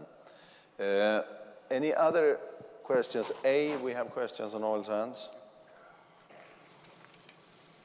Thank you, Mr. Chairman. My name is Miles Litvinoff. I'm here to represent the Ecumenical Council for Corporate Responsibility, which is a shareholder in BP. Page 74 of our company's annual report states that BP, quote, reviewed and approved the decision to invest in Canadian oil sands projects, taking into consideration greenhouse gas emissions, impacts on land, water use, and local communities, unquote. I would like to draw your attention to a briefing paper published in 2010 by the Canadian Friends Service Committee, the Canadian Quakers, which documents widespread concerns about the health impacts of oil sands developments on First Nations communities. The Quakers paper cites two studies by D.W. Schindler of the Department of Biological Sciences, University of Alberta, Edmonton, and colleagues, published in 2009 and 10 in the Proceedings of the U.S. National Academy of Sciences. These studies found strong indications of waterborne and airborne particulates from oil sands development with potential risks to human health. While BP's and its joint venture partner Husky's use of the steam-assisted gravity drainage process rather than mining for the Sunrise project may reduce the risk of some negative environmental impacts on health, Research published by the Pembina Institute last year indicates a lack of public information and discussion about the potential cumulative impacts of in situ oil sands development on environment and health.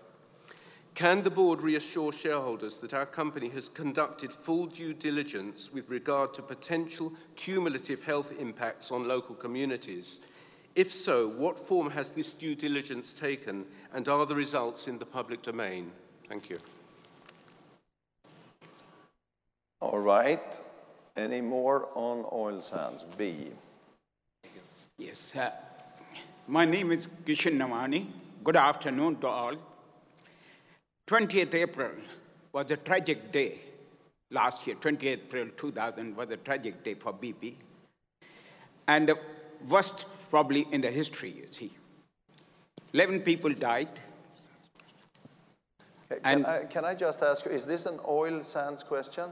No, it's about the uh, about this uh, uh, uh, Mexico. But then, I, then I will ask you to just hold your question just one yeah, second. Can I, can I, can I carry on and ask you? No, please, because we I, I, want to take gather the sands question in one go here, so we get it as as as efficient as possible. Okay. I'll be back with you in a second. I promise you'll okay. be the first after oil sands. We go to station C. Tansi. Thank you for having me here. My name is Melina Miawapin Laboucan Massimo. I come from the Lubicon Cree First Nation in northern Alberta, where the tar sands region are located. BP's claims its newest venture in the Alberta tar sands, the Sunrise Project, is an environmentally responsible alternative to open pit mining because it will utilize in situ methods of extraction. However, according to industry data and Environment Canada documents, producing the tar sands by in situ or SAGD methods actually emits more greenhouse gas emissions per barrel than surface mining does. In fact, gas in fact, in situ requires four times as much natural gas to produce a barrel of tar sands than open pit mining does.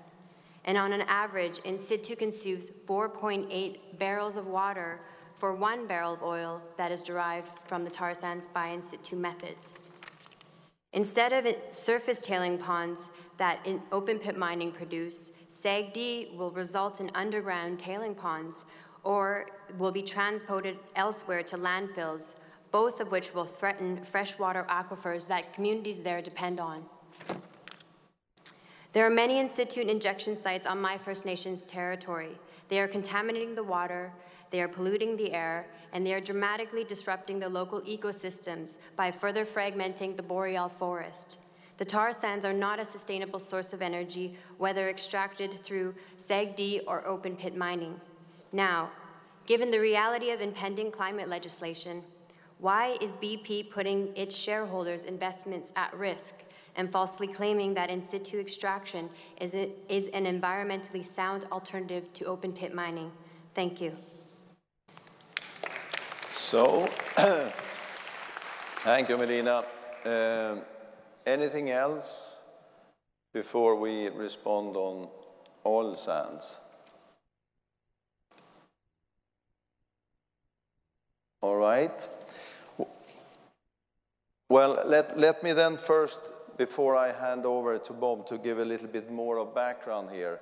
Uh, of course, we, uh, as, as you rightfully said, Bob, this is the oil sands represent some 107, is estimated to represent some 170 billion barrels of oil, the second largest oil reserves in the world after Saudi Arabia. Um, North America is, is, is importing almost 70% of its oil and is very dependent on finding its own oil resources.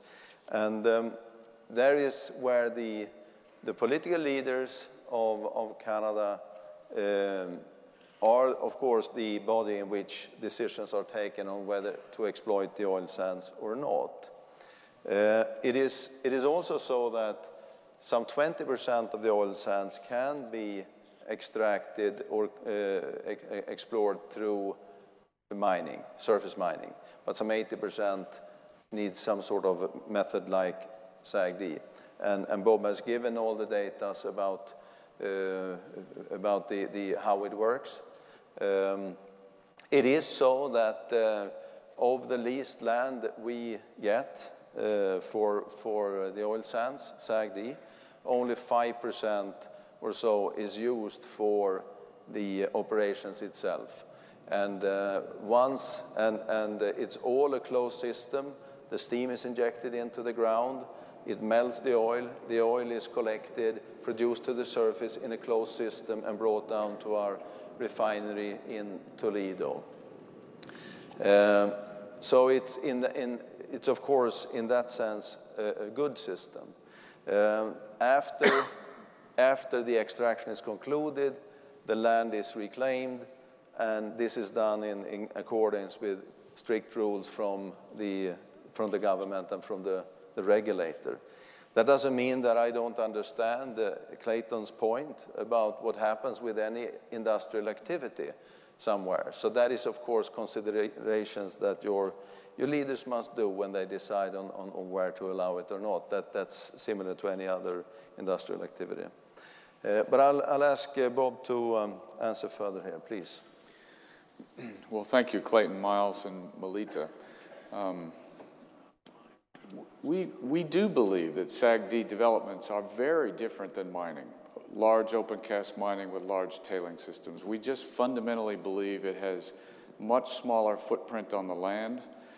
Um, we have, the Sunrise project we were talking about uh, is, is operated by Husky, which we've just recently uh, joined with them. Um, those projects and the plans are developed in consultation with um, Someone's okay. Um, have a little excitement up here on the left, on your right. Um,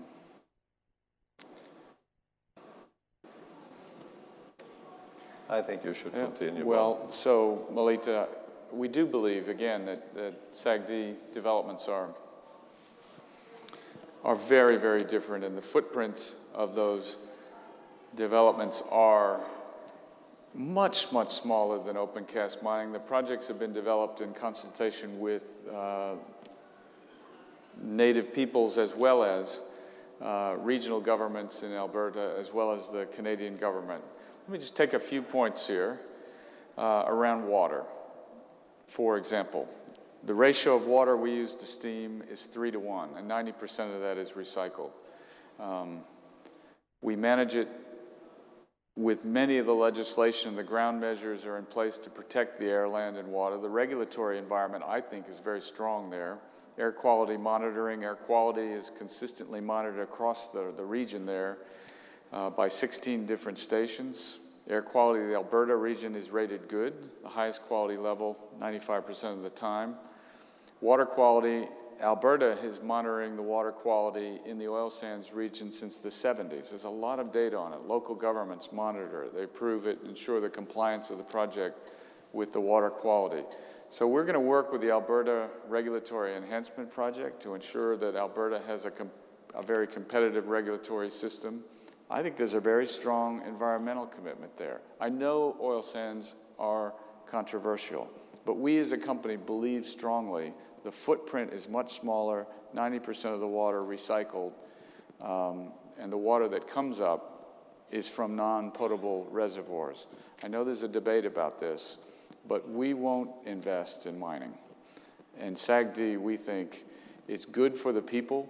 The amount of Aboriginal investment in the workforce there in Alberta is high. There's more um,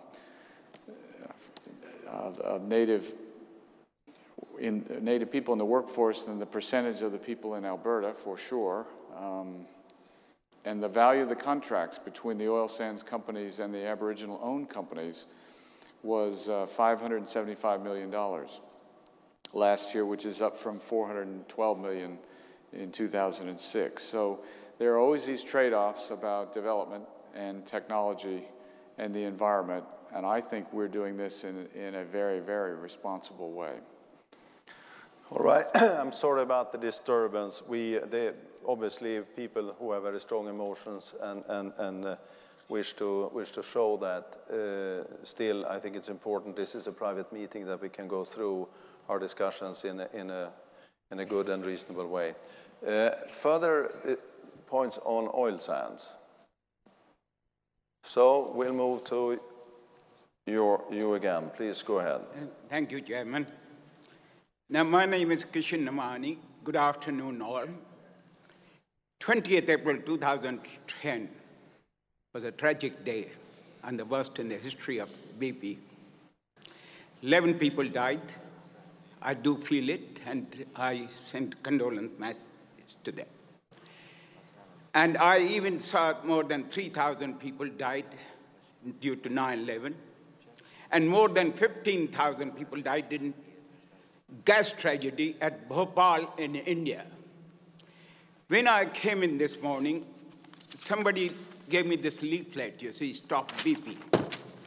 Now, that said that one of the chap, 22-year-old man, Paul Doom, was, uh, he swam there through the Gulf, you see, at uh, Mexico Gulf.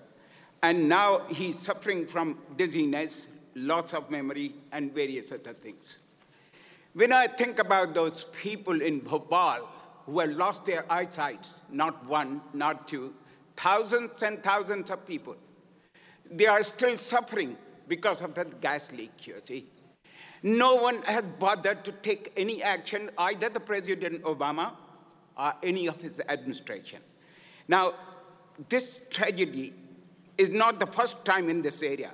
Hurricane Katrina, this happened in Gulf Coast in August 2005. BP wasn't responsible for that. That was a nature, natural tragedy. President Obama, four times he flew to that area. And compared with the 9-11, now it wasn't 9-11, that was a deliberate attempt. This was not a 9-11, it was an accident. Even his wife went around and criticized BP. Now, our David Cameron's wife, Samantha, she won't go and criticize the companies you see? Prime Minister May.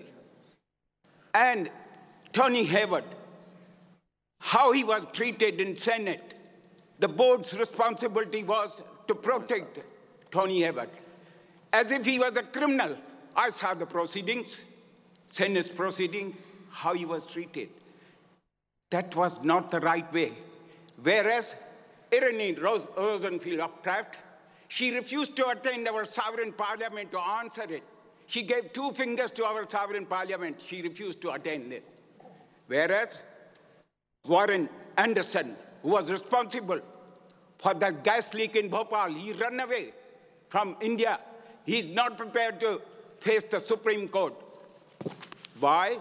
Because it's only the BP's chief executive who was prepared to answer because we are the honest company here. Thank you. Thank you.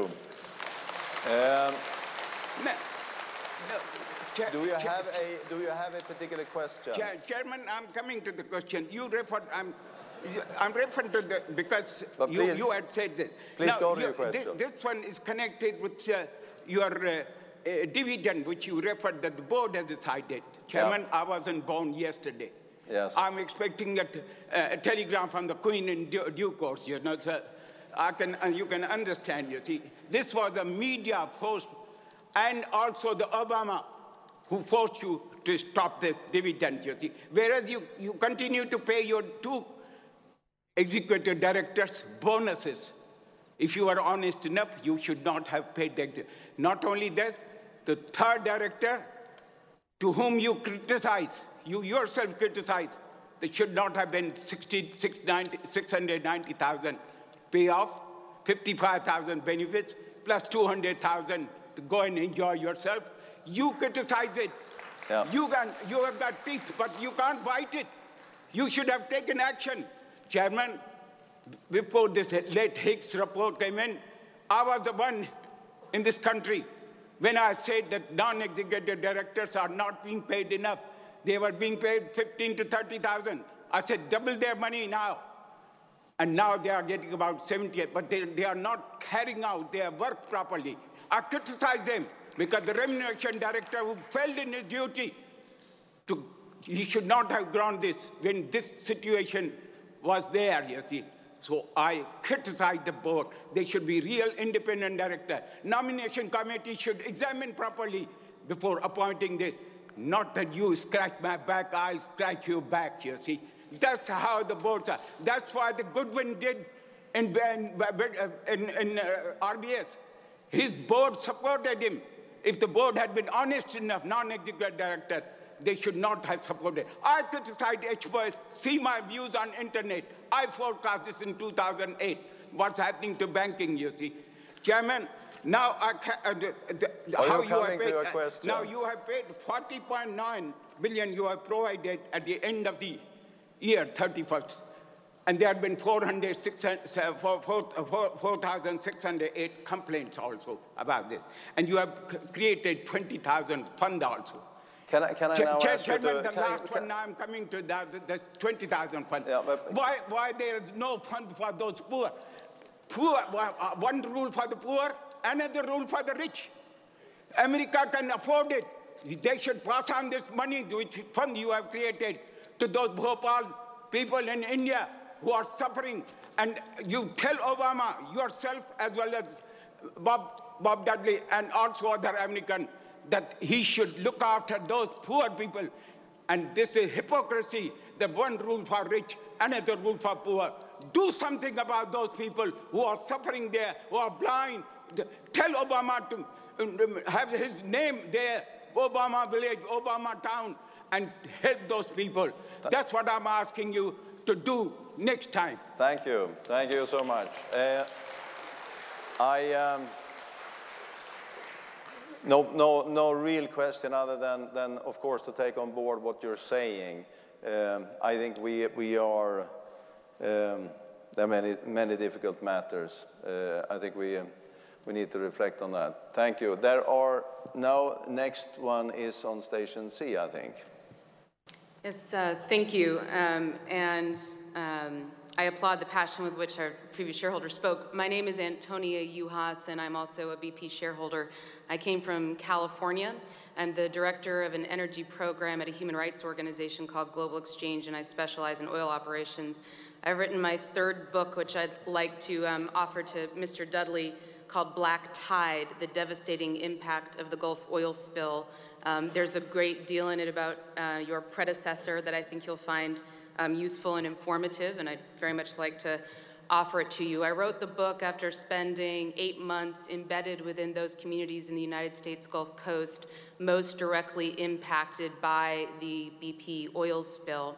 And I have several questions as a result of that time and that experience about BP's ongoing deep water operations, which you have said at the beginning uh, will be an increasing amount of your portfolio and the safety of those operations. I came here today with a delegation of residents from the United States Gulf Coast who traveled from Louisiana, from Texas, from the most hardest hit communities. These are the people, the, these are um, Fisher people, Tracy Kuhns and her husband Mike, Byron Encalade, Diane Wilson, Fishers who also represent Fishers associations who came on behalf of their membership, their communities most harmed by the disaster, to speak to the shareholders. Uh, they had legal proxies to attend. They were, however, denied entrance with those legal proxies, which of course um, is, is an illegal uh, action uh, for a publicly owned company to deny access to shareholders and their proxies. They came because they wanted to talk to the board, the executives, they wanted to talk to the shareholders about the ongoing devastation that is still happening in the Gulf. We have livelihoods that are still impacted. We still have oil uh, coating the bottom of the ocean. We still have dispersant coating the bottom of the ocean. We still have waves that roll in and oil rolls in with it. We stick a stick in the sand and there's still oil there. What we don't have at the bottom of the ocean is the life that is supposed to be there. Everything from worms to seahorses, but for many, most importantly, the baby oysters, the baby shrimp that are supposed to reside in the Gulf, that are supposed to provide the livelihoods for communities there. And they're very concerned about five years out, six, six years out, what's going to happen. And we're very concerned about the fact that BP is still fighting with our laws. We have something called the Clean Water Act. Under the Clean Water Act, BP is obligated to pay between $1,000 and $4,300 per barrel of oil spilled. The commissions that you cited at the beginning of this presentation have all concluded that 5 million barrels of oil were spilled, 210 million gallons of oil. To restore the Gulf, to take care of your financial uh, obligations, your legal obligations, that's a $20 billion fee simply for the oil spilled. However, we have heard that in court proceedings, BP is refusing to pay that money or trying to get around paying that money, instead believes that a day rate is more appropriate, a $3 million total fee for what you owe to the Gulf, 3 million versus 20 billion, and that in public and in the press, you're saying that this is um, that you are adhering to your financial obligations, and and that's a problem. Um, we also need to be concerned about ongoing operations, not just cleanup, because of course. In the documents that BP presented to the United States government prior to beginning the operations of the Macondo well in the Deepwater Horizon, you asserted that you had the capacity, knowledge, know how, technology to deal with the Deepwater blowout. A Deepwater blowout happened, and Mr. Dudley, your predecessor, then announced shortly thereafter to the world that he didn't really know what to do in the case of a Deepwater blowout, that we were going to apply shallow water technology to the Deepwater blowout. And I don't isolate BP. Chevron didn't know, Exxon didn't know, Shell didn't know, Transocean didn't know, Halliburton, Cameron. But you will also you, will you, it, will you come yeah, to a question? Absolutely. Um, you also then asserted that you had the capacity to deal with 300,000 barrels of oil a day spill when this was only 80,000 barrels a day only, and you didn't have the capacity. So I'd like to know as a question um, that you had, you had guaranteed your capacity to deal with the deep water blowout. You had guaranteed your capacity to deal with 300,000 barrels of oil a day of an oil spill, yet it was very clear that neither of those commitments uh, were something that you actually had the capacity to do. And do we now have, and what are you offering us as a guarantee for the safety of the ongoing deep water operations that you're doing and those, those operations moving ever deeper? but also because the other Gulf residents couldn't be here and because we're talking about safety, I was, I was brought here with an obligation, and that was by Keith Jones, who is the father of Gordon Jones, who died aboard the Deepwater Horizon. His son was 28 years old, and he asked me to read a brief statement that have, he uh, submitted. No, I will have to. I will have his to. Son, um, I will Gordon have to ask died you. aboard the rig, but you don't An- want to hear that voice of Antonia, why he, I his think you- concerns that he was unable to bring. Antonia, May I, I- read a paragraph from the father of a son who died aboard the Deepwater Horizon? Yes, read it. Thank you. So, Keith Jones, his son, was 28 years old when he died aboard the Deepwater Horizon. And one question that he has for the board, because he couldn't be here today, he asked, Why was Gordon taken from those who love him so? This was no act of God. This was not a blowout that was inevitable. No. BP, Transocean, and Halliburton could have prevented this blowout. They could have prevented the blowout and still harvested the riches that lay below. They could have carefully and safely completed this well, but to complete the well safely would have taken a little more time and a little more money. And you, were you, were you, he asks, just too greedy to wait? You had to make more money faster, more money faster. And if that put those who were on the rig at risk, well, sometimes one has to take a few chances, right? After all, none of you were on that rig. You weren't rolling the dice with the lives of your sons or daughters, but you were rolling the dice with my son's life, and you lost. I would like to know on behalf of his grandsons what you intend to do differently today. Thank you.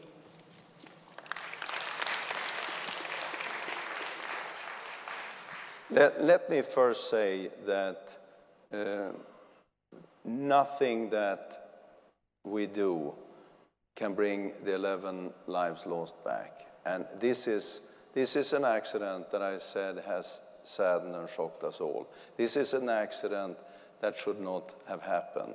And we are, as a company, absolutely committed.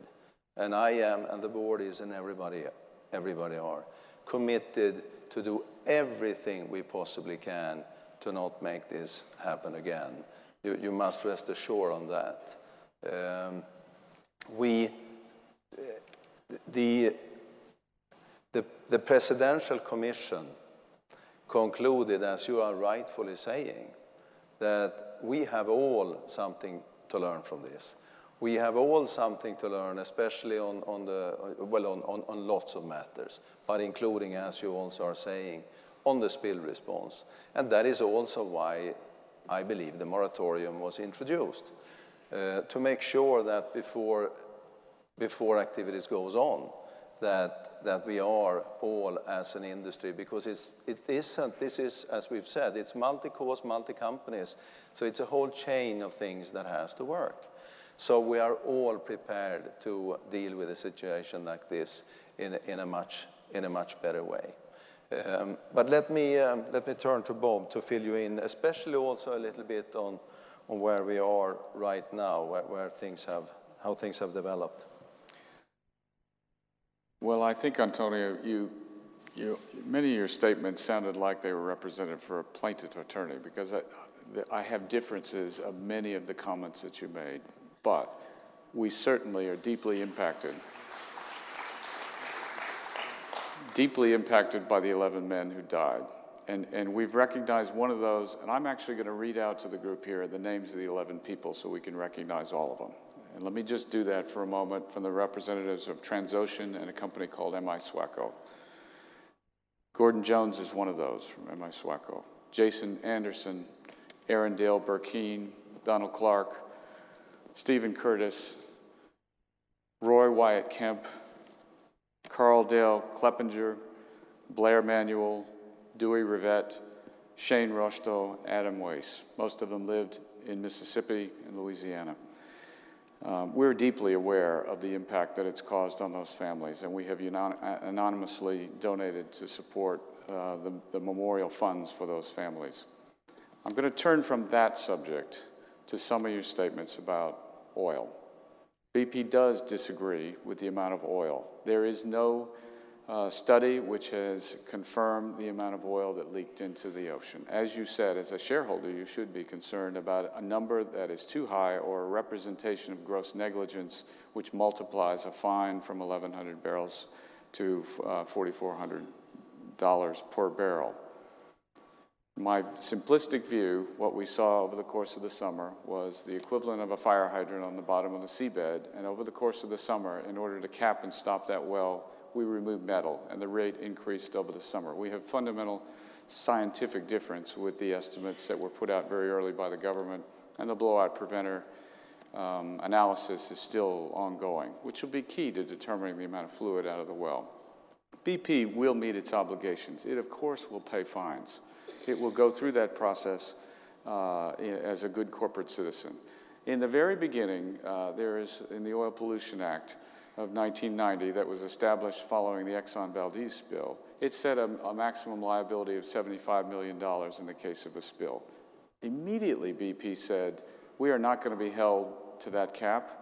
We are going to do what's required. We mobilized 48,000 people we still have 1,500 people working across the Gulf. We're spending $5 million a day, still cleaning on the Gulf, waiting for if there is more oil. I disagree. I, am from that area. I definitely disagree with your assessment that the BP oil spill has removed life from the bottom of, of the ocean. If you know about the, the delta of the Mississippi, you will know that the fertilizers that have come down through the central United States into the Gulf of Mexico has, has made that for years a lifeless zone in some of those areas. It is something that, the, that policy-wise, we all need to help try to, try to change. But to, to say all that damage is due to the BP oil spill under the water, which you can't see and I can't see, um, is not right.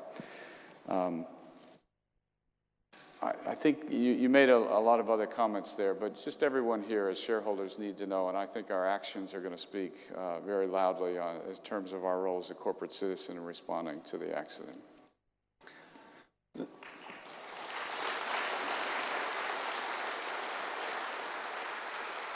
Let, let, me, uh, let me just say that, that for the benefit of time, I know with the difficult year that we have been through, that many of you have much on your mind, but I will have to urge you not to make long speeches, but ask questions. Otherwise, other people will not at the end have the right or, or opportunity to, to actually uh, ask their questions. Please. Um, I was just wondering if you could address the issue of the Gulf Coast residents who were denied proxy access yeah, or were denied was, access to be here today. I was going to do that. Yeah, and, you. And, and I'm just learning here as we stand that there are a few people there. I think there are five, five people that, that came as a group and, and were, they had proxies, but security did not allow them to enter into the meeting as they uh, thought that they may disrupt the meeting in a way that, that we didn't want to happen. Um, I cannot do anything else than accept their advice, but I would say, though, that I think everybody in this room agrees that you have represented them very well. Your, your points have been very clear, and, and, I hope we have responded in a, in a good way. Uh, so we go to station number D. Hello, uh, Peter Grosvenor, ordinary shareholder. Very short question. I think the shareholders are entitled to know more about the status of our claims, of our claims against Transocean Halliburton. Mr. Dudley was very coy about it. If there's one thing we've learned from last year's tragedy is the need for transparency. Come on, Bob, give us the facts. well, let me just say that the board is very committed to make sure that everybody steps up to their responsibilities. They should do what BP has done. Yeah, I, I would just, Carl Henric, thank you. I would, Peter, I would just say that we do believe that they uh, bear responsibility for part of the action. A number of the companies, including our working interest owners in uh, the lease, which is a company called Anadarko, a Japanese company Mitsui or Moex, uh, who, who signed contracts as responsible parties uh, for, as, as, did all of us who take on the oil exploration. Um, I, all I'll, I'll, say, Peter, is that we are incredibly active, watching very, very carefully. We have options of entering into arbitration, uh, legal uh, settlements or working its way through the courts. And I think that I would just keep your eye on what happens uh, over the next uh, two months because it'll give you uh, an indication of which of those options that we'll pursue. I'm not, a, I'm not a lawyer. I'm not a general counsel who's not present here. I'd rather he answer you. But I can just tell you, Peter, that we're, we're not idle on this. All right, we go to station A. Thank you, Chairman. My name is Paul Arden Jones. I'm a shareholder, a former employee, and a pensioner. And, and I'd like to ask you three questions about Russia. You'll, relieved, you'll be relieved to know I'm not going to make a speech, just ask three quick questions. Very One, were you surprised uh, when TNK uh, interfered with the Rosneft deal? Two, uh, why did you not bring them on side before you, you announced the deal? And three, and this is perhaps a bit unfair, in view of Bob Dudley's previous experience in Russia, would it not be better to have somebody else leading the discussions to sort the matter out?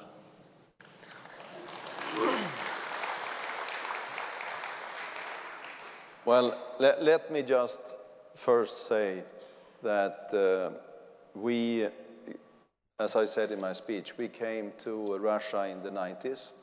We formed a joint venture with uh, Rosneft to explore Sakhalin offshore. We then formed a joint venture in 2002 with Rosneft to explore the Arctic in an initial phase.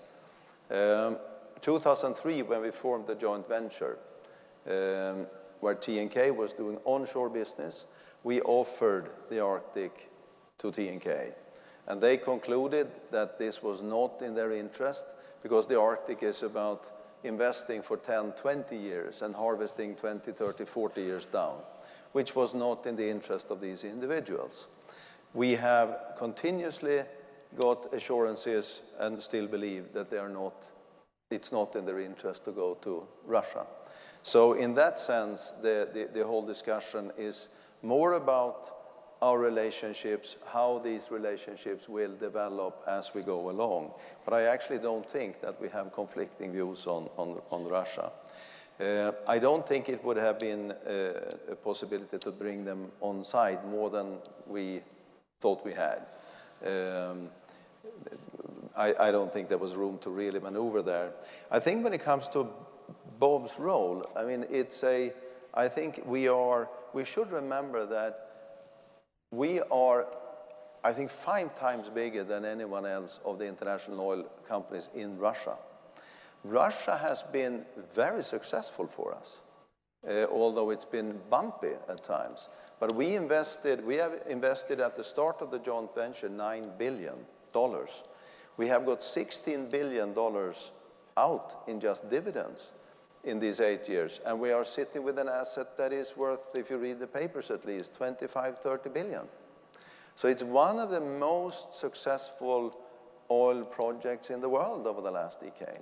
So one must have that in mind when you also look at what is happening. This is an emerging market. It's a new nation. Things are not stable and, and in the way that maybe they are, we, we are used to in our countries. So it is a rocky terrain. Uh, this is about an opportunity that will pay back in the 20s and 30s. And we are hopeful that um, we will get our way there. Bob is, I think of everyone in the, every Westerner in the whole world, nobody's more experienced working in Russia than Bob. And, and I must say that with all the meetings I have, Bob is extremely appreciated in Russia. He's, uh, some may think that Bob is wounded, but that was, as, as they all say, this is not personal. Bob is, Bob is well received there. So I think we, Bob is an asset. But, but there is a team. There are many involved here. It's just not just Bob. All right. Well, can I, Chairman, uh, I, yes. I, I, I, don't want to rub it in. You obviously don't want to answer my questions. I can understand why you don't want to answer them.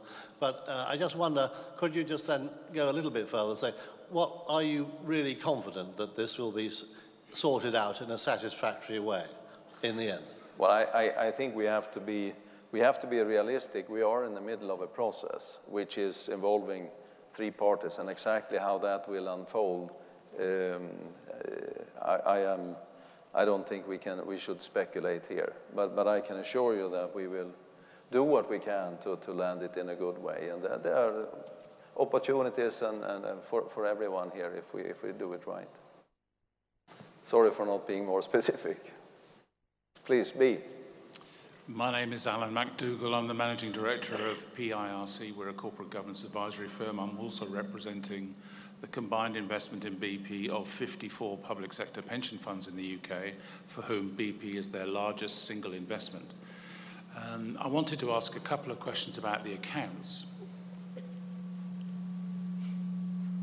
Or get transported to Mars. Um, the first one is uh, it's disappointing to see that there is not a, uh, an opportunity to vote on the final dividend on the agenda. Increasing numbers of companies are failing to allow shareholders to vote on the de declaration of the final dividend.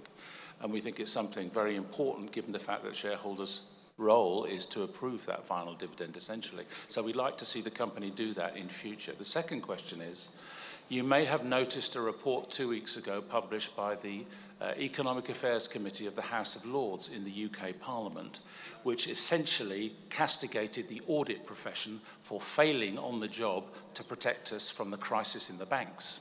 I'd like to know whether or not the Audit Committee will formally consider and respond on a proposal uh, as outlined in a 10-minute rule bill appearing before the House of Commons very shortly, to produce a second set of accounts according to Companies Act standard accounting procedures as well as the international financial reporting standards which your current accounts have been prepared under. The fundamental point about this is that IFRS does not allow shareholders a clear picture of assets and liabilities in the accounts and therefore in terms of the operation of the company. So I'm not asking for you to make a commitment now. All I'm asking you to do is to explore that possibility formally at the audit committee. And I'm sure with the appointment of Brendan Nelson, you'll get some expert inside help doing that. Thank you. Well, thank you. Uh, let me just say that there, there, are many of us that, that um, would agree that RFIS and uh, RFRS and, and further further, the, the, further development of accounting standards doesn't make it easier for, for most people to, under, to understand. Uh, the final dividend on that matter, we have paid interim dividends since, 19, since 1998, and, and that means that we are paying dividends in an interim way uh, in every quarter. And, and, and that, that means that we can all have our pays every quarter. And that is the way we have done it. And of course, everything can always be reviewed and changed, but that's, that's the way we do it. I will actually see if, if uh, we have Douglas here, who, um, our head of audit, who is, has been eager to speak. Um, I'll look forward to uh, reviewing the 10 minute uh, uh, rule or amendment that you talked about. I have to say, as someone who's spent, gosh, 20 years as an advocate of IFRS. I think we should try and make it better if there are deficiencies rather than have multiple sets of accounts and try and reconcile between the two. I think uh, the, the burden on the finance functions of an organization as complicated as this are difficult enough doing one set of accounts to the high standard you would expect. I think to ask them to do two would be an unnecessary expense. So let's try and use IFRS, make it better, and improve transparency rather than have a second set of accounts, I think. All right. C, please. John Farmer, Chairman, shareholder. There are four fairly quick questions, and in deference to a request to link to what you said about Russia, I'll come to that in my second. My first question is what, hierarchy, what hierarchical plan does BP have, if any, to redress and improve total shareholder return? Because even in 2009, before the Gulf of Mexico spill, your five-year total shareholder return, as the 2009 remuneration report shows, was only 42%, lackluster. And in 2010, it's 13% negative. How, after the divestments, which presumably were of assets acquired to boost total shareholder return, are you going to recover from this shortfall? Because you've said little about it in your presentation so far.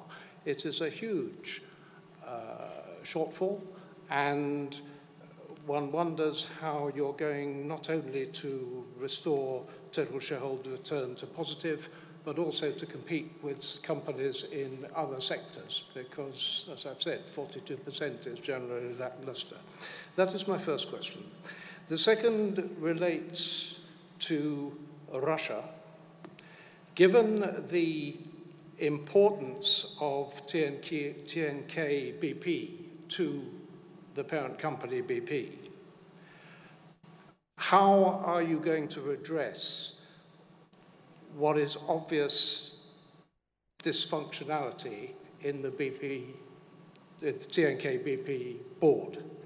Because, as you rightly said, it's been a bumpy relationship and shows scant sign of improvement. And whilst I appreciate you have some confidentiality considerations, shareholders are shortly entitled to know how you're going to manage uh, this rocky situation? That is my third question, which I accept you may partly have tried to answer. My third question, Chairman, is really directed through you to Senior Non-Executive, uh, Senior Non-Executive Director, uh, Sir William Castell. What plans have you to ensure proper leadership of this company? You, in the Gulf of Mexico spill were perceived as a shrinking violet. The current chief executive is tarnished by the uh, BP, uh, TNK BP involvement. He was a refugee from Russia owing to the apparent breakdown of that relationship. And the previous exec chief executive, uh, Tony Hayward, was, as we know, ousted, not least because he chose to do the round the island race when he arguably had more important things to address. What plans, therefore, has the company for proper leadership in the form of chairman and chief executive in the medium term? And fourthly, chairman, and lastly, will BP please, in future, avoid its AGM clashing with Rio Tinto plc as it has done today and for the last few years, or indeed clashing with any other FTSE 100 company AGM, especially in April. Please do not bamboozle us with excuses which are likely to be well familiar and specious. 250 working days approximately in year is more than enough for 100 FTSE 100 companies, and especially in April outside the AGM peak, there is really no excuse for this mismanagement. If the board chairman can't manage a diary, what else can it be trusted to manage? So, let me go through these rather quickly. When it comes to shareholder return, we should just, we should maybe go back to the uh, strategy presentation that the company did in the 1st of February. Uh, what we learned from the Deepwater Horizon and when we were reviewing the strategy, and the board spent unusual amount of time in series of board meetings during the autumn together with management to debate and evaluate and agree on the strategy. And it basically is built on three points. The first one, we have probably the best track record of any to find oil, to explore for new oil. And that is where, why the company wants to basically double its efforts on exploration, feed in more new reserves into the pipeline. That, that is, that, that, would, that would then bring us more assets to work on. Then, at the same time, we have demonstrated how well we have been paid for assets we have sold.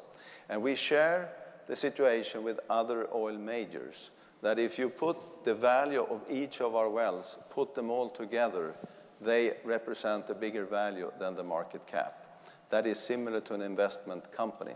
But it would be interesting to feed in more new exploration because that is the phase when the biggest value creation is done. And maybe seek partnership, part ownerships, or even divest later. So we have a more dynamic portfolio. Finally, as we have learned from back in the 1970s, the oil majors had maybe two thirds of the world's production of oil. Today, that's 10%. The initiative lies with the national oil companies.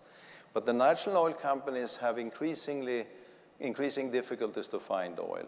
And that is why, for example, Reliance in India, or Rosneft for that matter, or uh, CNOOC in South China Sea, or, or uh, Iraq's uh, South Oil Company. That's why they seek partnerships with us and our technologies, where we can play a, a more important role than we've maybe done in the past. That's basically the strategy, and we believe that that will be value enhancing. Uh, I will let Bob, Bob, talk about Russia. When it comes to my own role, that will be handled by Bill Castell under a separate resolution. And when it comes to Bob, I, I can only say that the entire board is strongly behind Bob as a CEO. When it comes to avoiding the AGM and Rio Tinto, you almost indicate the answer yourself. Uh, FTSE 100 companies, 30 days in April. We can, of course, do AGMs anytime during the year, but we are here to review the year, so this is an appropriate time. So that means there are basically two, three every day. We, it is not our intention to make unnecessary clashes, but of course it's individual desires on, on, on which of the different companies you want to go to. But we take your point. We will do our absolute very best to not clash with Rio Tinto next time. Chairman, am I going to get an answer to my uh, middle two questions, and if so, when? Yeah, I thought I, I only got four. I missed one. Which well, was I that? asked, I asked you about Russia, and yeah, I but asked I you... That, uh, yeah, Bob will take that question. Please, Bob. Okay. I, John, I'm going to mention, if I can, to add something about total shareholder return. Um, it is a fact that we had an accident and we put aside $41 billion to cover our obligations in the U.S. So as, as by, by definition, we will be a smaller, more consolidated company. Uh, we have sold 30, well, we've sold 20, we've announced the sale of over $24 billion today of divestments, and so far every one of those divestments have far exceeded the book value uh, of those assets, so therefore we are recovering uh, and unlocking shareholder value from those.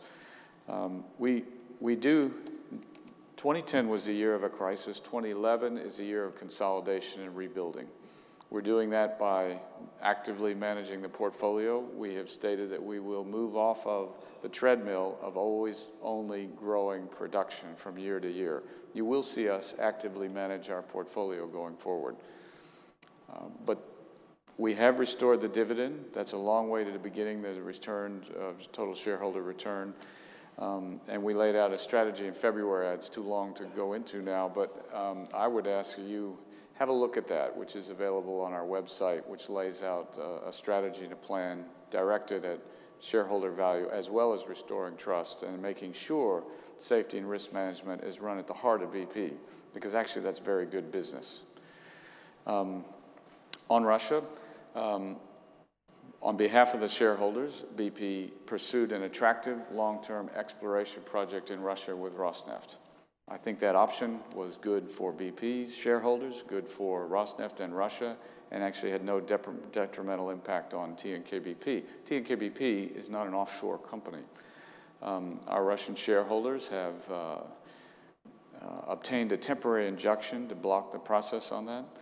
Um, they have not won an they have not won a case. They have just uh, postponed this. We have offered them participation in the Arctic. We have offered cash. We have offered participation of TNKBP in international ventures, and we have even jointly offered with Rosneft a fair offer for their company. Uh, but, ladies and gentlemen, we are not going to offer large amounts or significant shareholdings in BP because we don't think that's in the best interest of BP. We don't believe we violated the shareholders agreement in any way. Uh, we've been working parallel with Rosneft for years with TNKBP. TNKBP's had a lot of the the, the headlines. The fact is, the, the business, um, we've had many bumps. The board is not dysfunctional. It makes a lot, it's very interesting reading in the media. Um, but we'll continue to do business in Russia. I don't believe it's dysfunctional. It's noisy. It's been noisy since 2003. It's been an excellent business. And our relationships are very good with Rosneft. Um, and with TNKBP, it's, it's not personal, it's always just business. Um, with our owners. So I think you characterize that unfairly. Um, I think I, I, think that's enough. Thank you. then then we will, because Bill is eager to talk here. So um, Bill, Bill will, will answer the question on, on my role. Thank you, Chairman. Uh, as a senior independent director, it's my responsibility to ensure that the, in, uh, the company at all times is functioning appropriately that it has an appropriate chairman, and that it is able to respond to both uh, challenge and opportunity. Uh, at the time of the Gulf crisis, uh, it was clear that we had major challenges, and I have to say it was a lonely job monitoring whether we were responding effectively, and I'm pleased to say that with hindsight, we seem to uh, run this company effectively. The job is much less lonely when you have, as we have in this company, um, a, uh, a, group of truly independent non executive directors who have uh, both relevant experience, uh, diversity of, uh, of uh, geography and gender, and who have unanimously supported this company over the last year, working vigorously to support the executive in responding to the Gulf. It would not surprise you to know that I've met with the independent directors, as we've confirmed in the annual reports, to review the chairman's performance, and that review has been that we unanimously support our chairman, uh, his diligence, his wisdom, and the way that he has chaired the board through an extraordinarily difficult period. And so I can confirm to you that there is the unanimous support of the board.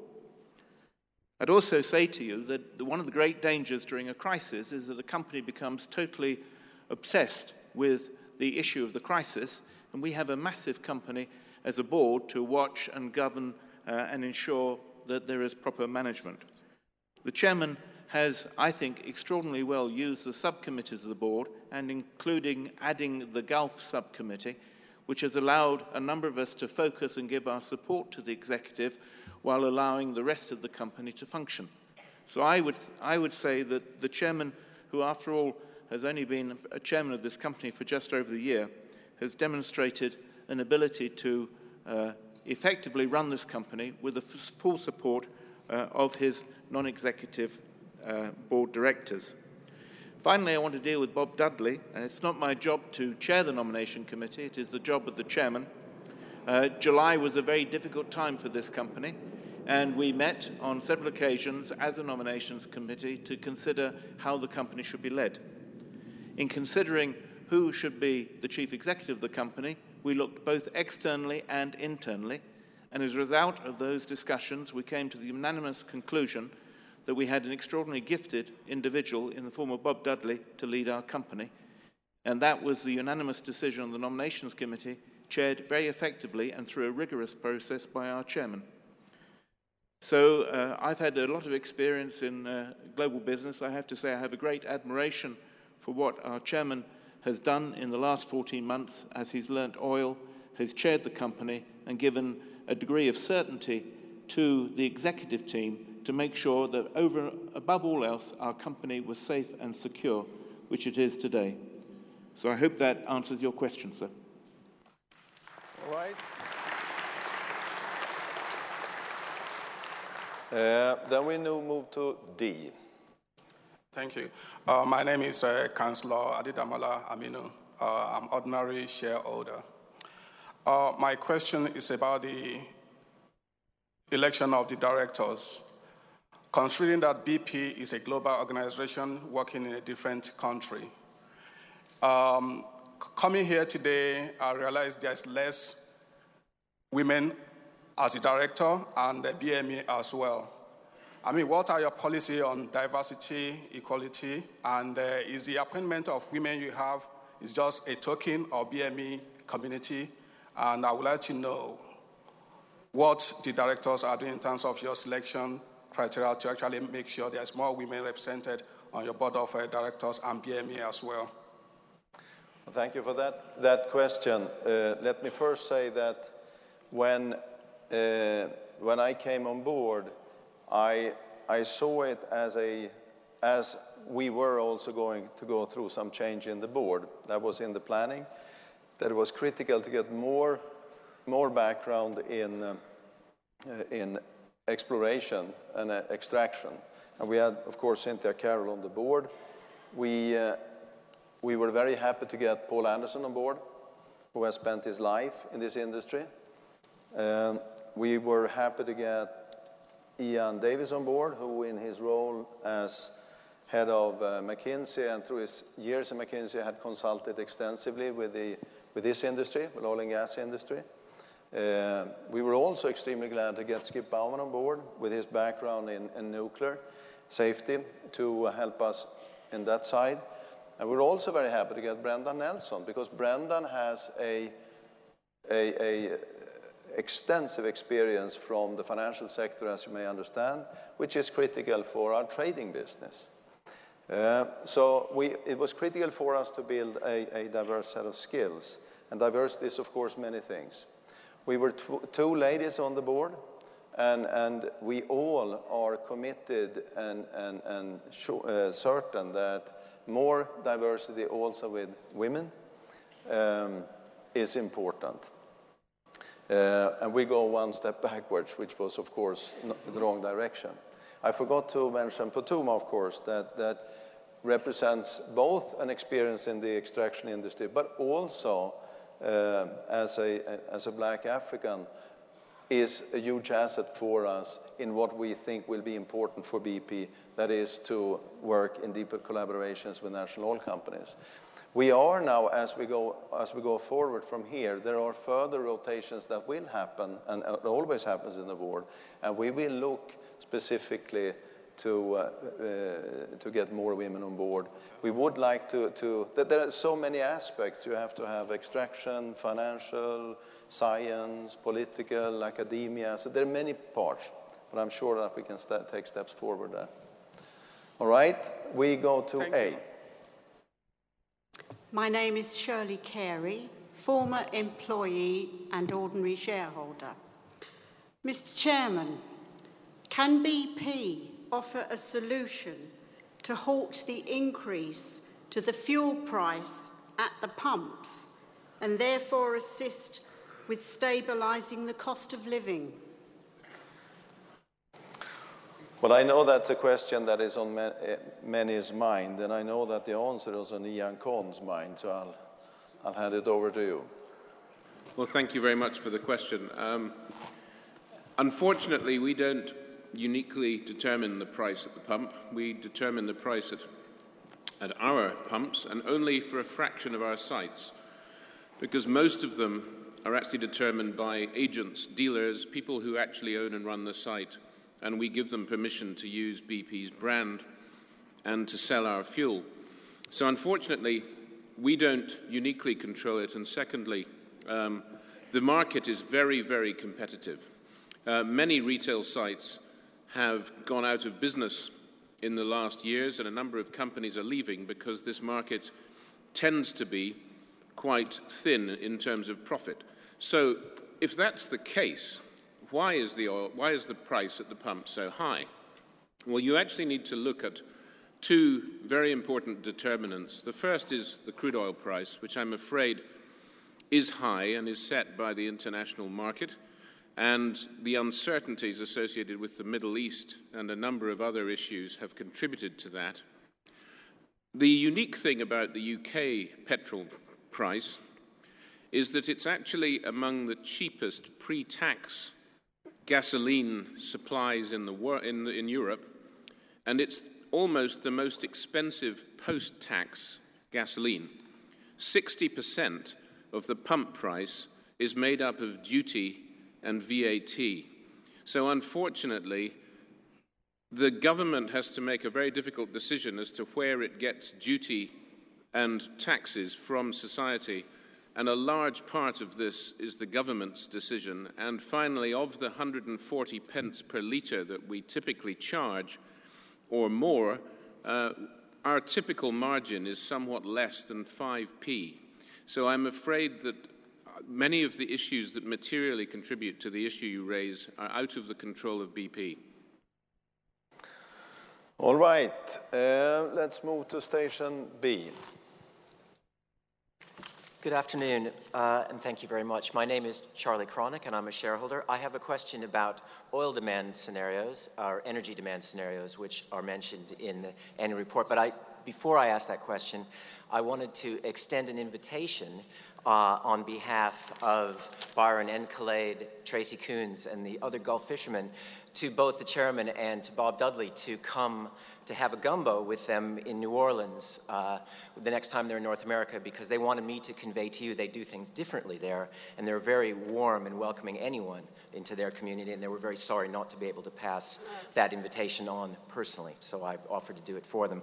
Um, the question I wanted to ask was specifically around uh, future oil demand scenarios. Uh, on page 18 of the annual report, um, you mentioned that up to 80% of, of future energy demand will be coming from fossil fuels by 2030. But also the um, IEA, whose scenario I assume the International Energy Agency referred to there, said if measures were put in place to respond to climate change, oil demand and energy demand as a result would be significantly and could be significantly lower, and therefore would have significant commercial uh, implications for the sale of the products of, of this company and therefore on the prospects for uh, value and the shareholders. And I just wondered if uh, either the chair or the chief executive could explain why you emphasize that 80% figure as opposed to the significantly lower options. Thank you very much. no, let, let, me say that uh, we, are not, we are not proposing anything. We have to, as a company, um, we have to we have to have our planning scenarios to to get something to hold on to.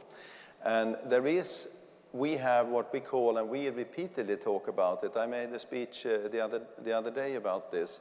We have what we call our basic scenario which is based on the current trends and demands.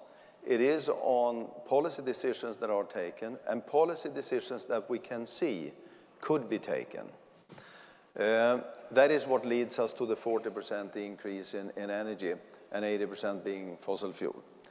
Uh, we're also presenting what we call the policy case, which is the most toughest policies that have at all been debated. If we put all those into a scenario, what would it then look like? And then we would see that CO2 emissions would uh, peak probably a couple of years after 2020, maybe 10 years earlier than, than we have in our base scenario. Um, then you have IEA, which is going the other way around and saying that if we would get to 50% reduction of CO2 by 2050, you know all this, I'm sure, but I just want to tell the others, what would then need to happen without understanding how it would happen? And then you would come to an even tougher case. But either way, you would find that fossil fuel will remain important. And I think it's also important to remember that fossil fuel is not something we can't live with. It's all about the balance. And the most important thing we can do in the short term is actually to work on energy efficiency, because only 12% of the energy from the ground ends up as turning a wheel or heating a house or, or so on. So we can do so much on energy efficiency. Um, we, we, we also, you can see that it's, nothing is more important than actually to, uh, to change within, between fossil fuels. If we can go from less coal to more gas, that would also mean more to the emissions than almost anything else. We're all into this discussion, and one of the most, which Bob touched on, to advocate for a price on carbon we think that's extremely important because that will help us understand the price of what we're actually using of, of the world's resources. So, so there are many aspects of this, and we are clearly aware of them all, but somehow on behalf of the shareholders, we must also plan for what we believe is most likely to happen, not necessarily we would, would like to see happen. So uh, just, just to be clear, you think that the the current policy scenario, the one that doesn't reflect uh, a significant effort to reduce carbon emissions, is the most likely outcome? We, we in our, what we have a base scenario includes all policies taken, all possible policies that we believe could be taken. We're not trying to drive our own case here. We just look at what is the most positive scenario. If all of those, so, uh, sorry, the base case includes all policy taken and policy decisions that we believe could be taken. That is our base case. It's not straightforward in uh, continue as is. That's not our base case. Very good. Let's go to C. Good afternoon, Mr. Chairman. My name is Alan Diamond. I'm representing the interests of my personal holding, that of my wife, and our charity trust. Mr. Farmer rightly referred to the poor performance of our share price. And today's Financial Times gives the board another worry, which it says wrangle over TNK BP buyout plan, BP Russia talks hit deadlock. If the deal were to fall through, there would be further pressure on our share price, and if the board would be too generous, it would also have a similar effect. Would you not agree, sir, to have caused President Obama apoplexy over the Gulf spill a few months later to have so upset our Russian joint venture partners takes a very special expertise. In these, in these circumstances, should not non executive directors be more willing to attend board meetings? In the case of Miss Carroll, a non executive director, she apparently only attended 32 times as opposed to 42 board meetings. Are shareholders getting good value for the 90,000 plus a year that she receives in remuneration? Or are her activities as chief executive of Anglo American preventing her appearances? Perhaps through the chair, she would like to respond. Right. Um, let me just say that we would normally in a year have maybe eight board meetings, and there will be five or six committee meetings, and one may sit on one committee or, or maybe more. Last year we had 25 board meetings, and we had probably the double of that in committee meetings when you had all the various committee meetings. We, we had meetings with, during the crisis several times a week, several times more than one in a day. And we had to call them with very short notice. And there was a tremendous adherence to, to come to the meetings. It, it, it, and, uh, and Cynthia was probably the one that had the biggest struggle. And still, I think the, the, the figures you're mentioning, I think are, we should be pretty proud that you, you did that because Cynthia has such a, a, a demanding job. And maybe you want to tell us your story. Well, I thank you for your um, observation. I can assure you that uh, my commitment first is to Anglo American and second to BP. Uh, and I do yep. have a, a most demanding uh, schedule. Uh, and I, as Carl Henric has pointed out, I have attended the majority and, uh, and I will continue to do so. Thank you very much for your observation, your input.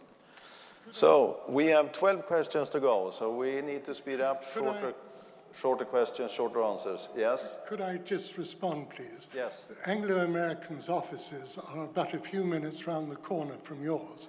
And if Cynthia has rightly said that she puts her devotions to Anglo before BP, should she perhaps consider her position on the BP board? Well, that that is, uh, I think we should just understand Cynthia's travel schedules. If you try to catch her at almost any time and it's not a board meeting that we have on a, on a scheduled day, she will be in, in China or South Africa or in Chile or somewhere. Please, Dee. Good afternoon, ladies and gentlemen. My name is Said Gorbanajat, and I'm an ordinary shareholder. Uh, my question is concerned about the uh, emerging market for electric cars. Right, as we know, electric cars today are not the same like electric cars 12 or 13 years ago. Well, we had these electric cars, you would charge them, they would only run for 30 miles and they would run out of steam.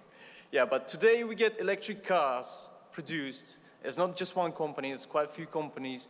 They produce electric cars which can run up to 160, 170 miles on one single charge. Right, so my concern is it's not just like one company, it's most of the companies, at least there's 25 companies. There's five companies which are already producing right now on a massive scale. There's companies which are going to produce within this fiscal year. There's companies which are going to produce within next fiscal year on a massive scale. And we're talking about Warren Buffett, Elon Musk involved in that. Uh, companies like Tesla Motors, BYD Auto, there's Nissan, Mitsubishi. They're all investing large amount of money into the market uh, in order to get the electric cars running. There's lithium-ion batteries, which are very efficient, plus they want to also implement some of the nanotechnologies in order to make it even more efficient. Of, of course, we know it's not mature yet at this point. It's not very uh, cost-effective, but I mean, wait a few years and it's going to be uh, even cheaper and more effective. Yeah, your question right. is? So are you anticipating, and the second question is, is it going to have a big impact on the share prices? That's the question. Thank you. All right. Bob. Thank, thank you, Said. Um, we watch this, of course, very carefully. I think it comes back to the fundamental view of the demand growth for energy, which will be, we think, in our most likely case, 40% more than today by 2030. 93% of that will come from the emerging markets. All forms of energy will grow, all of them, including coal, which is the, the highest greenhouse gas emission type of fuel. Renewables will grow.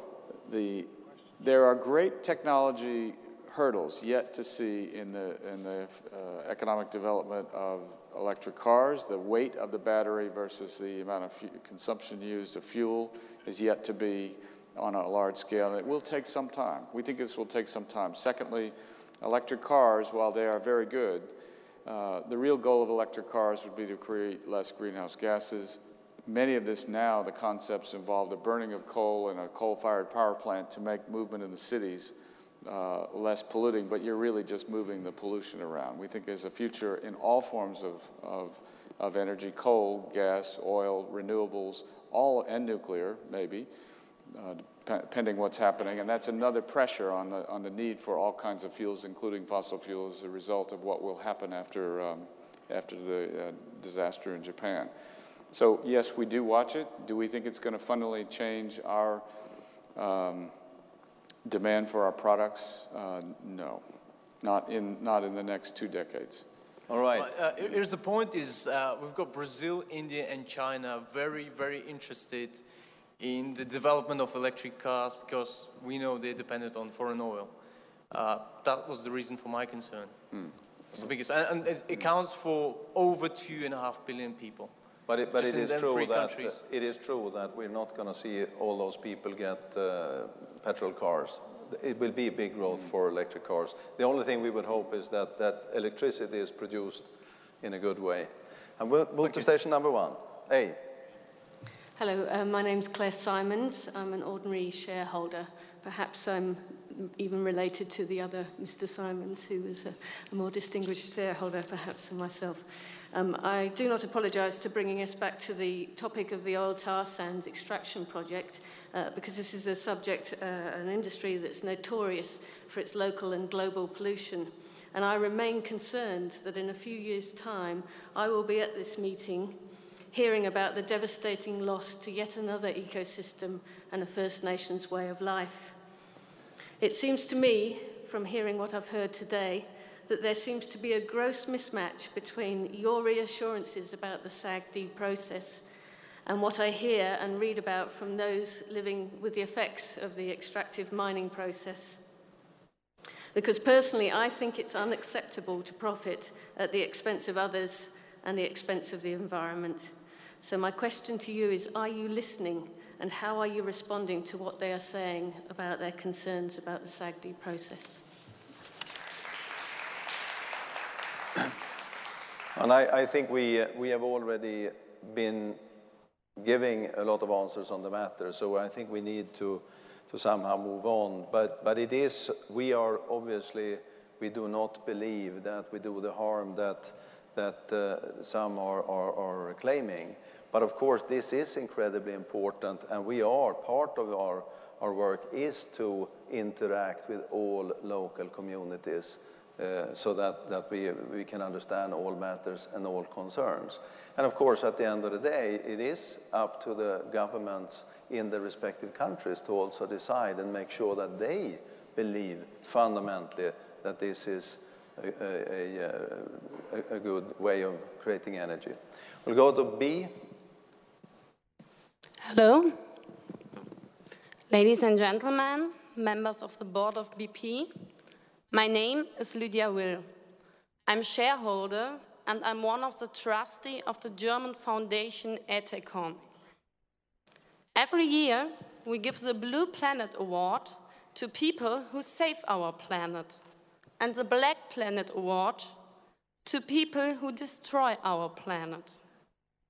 Last year, our foundation gave the Black Planet Award to Carl Henric Svanberg and Bob Dudley to BP. The reason for bringing this prize to BP is a, tra is a tragic accident into the Gulf of Mexico. I think I don't want to talk about it anymore. You destroy our earth for our profits. My colleagues, Diane Wilson, Axel Köhler-Schnura, and some of the fishers of the Gulf of Mexico had to stay out of this conference. They, sorry, they are not allowed to come in to give the original prize to you. Now we have something to show you that you can guess how the real prize looks like.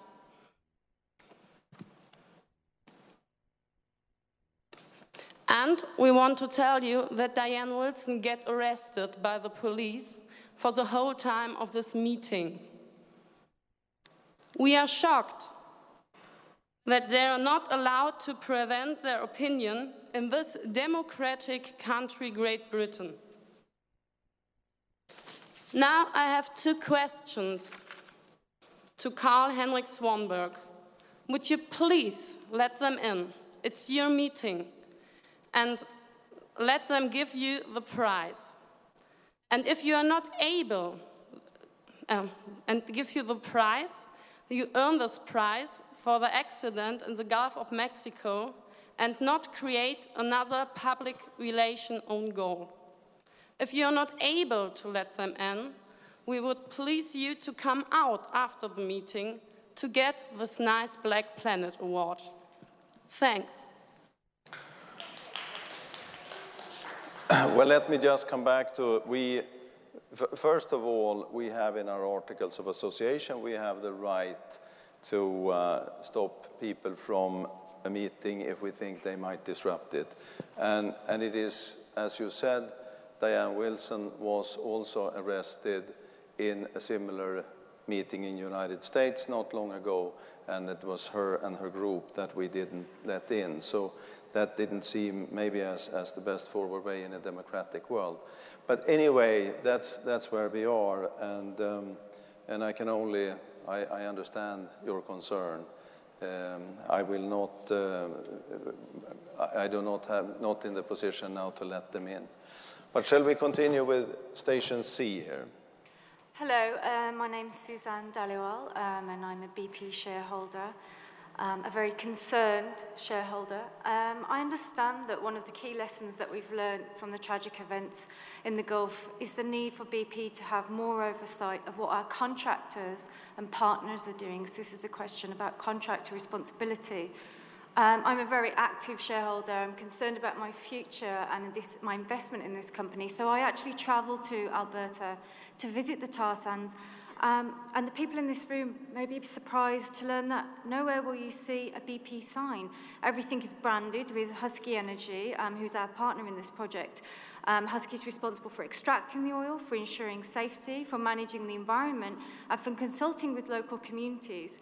Husky, not BP, and yet it's us, it's BP who will suffer the reputational risk and financial loss when issues arise. In the wake of Deepwater and in light of the acknowledged breakdown in BP's oversight of contractors' activities, can you actually reassure us that BP staff will directly consult with communities to address their concerns and will not leave that responsibility to Husky?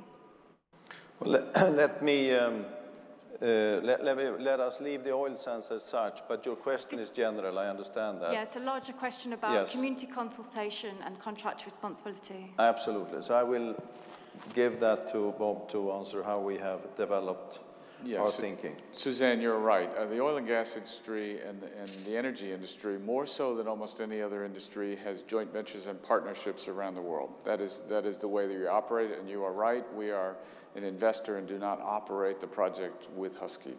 Uh, we expect Husky to, uh, to operate, we would not have invested with Husky, who were the original developers, unless we believe that they had, in fact, gone through a consultation process uh, and were uh, developed the project within the regulations of the province, with the, the local peoples and the federal government in Canada. Um, they are very, very active of that. We are closely working with Husky. Um, I will take back your suggestion with our team to see if we should, if it's appropriate for us to have direct interactions. It is not because of apathy, let me tell you that.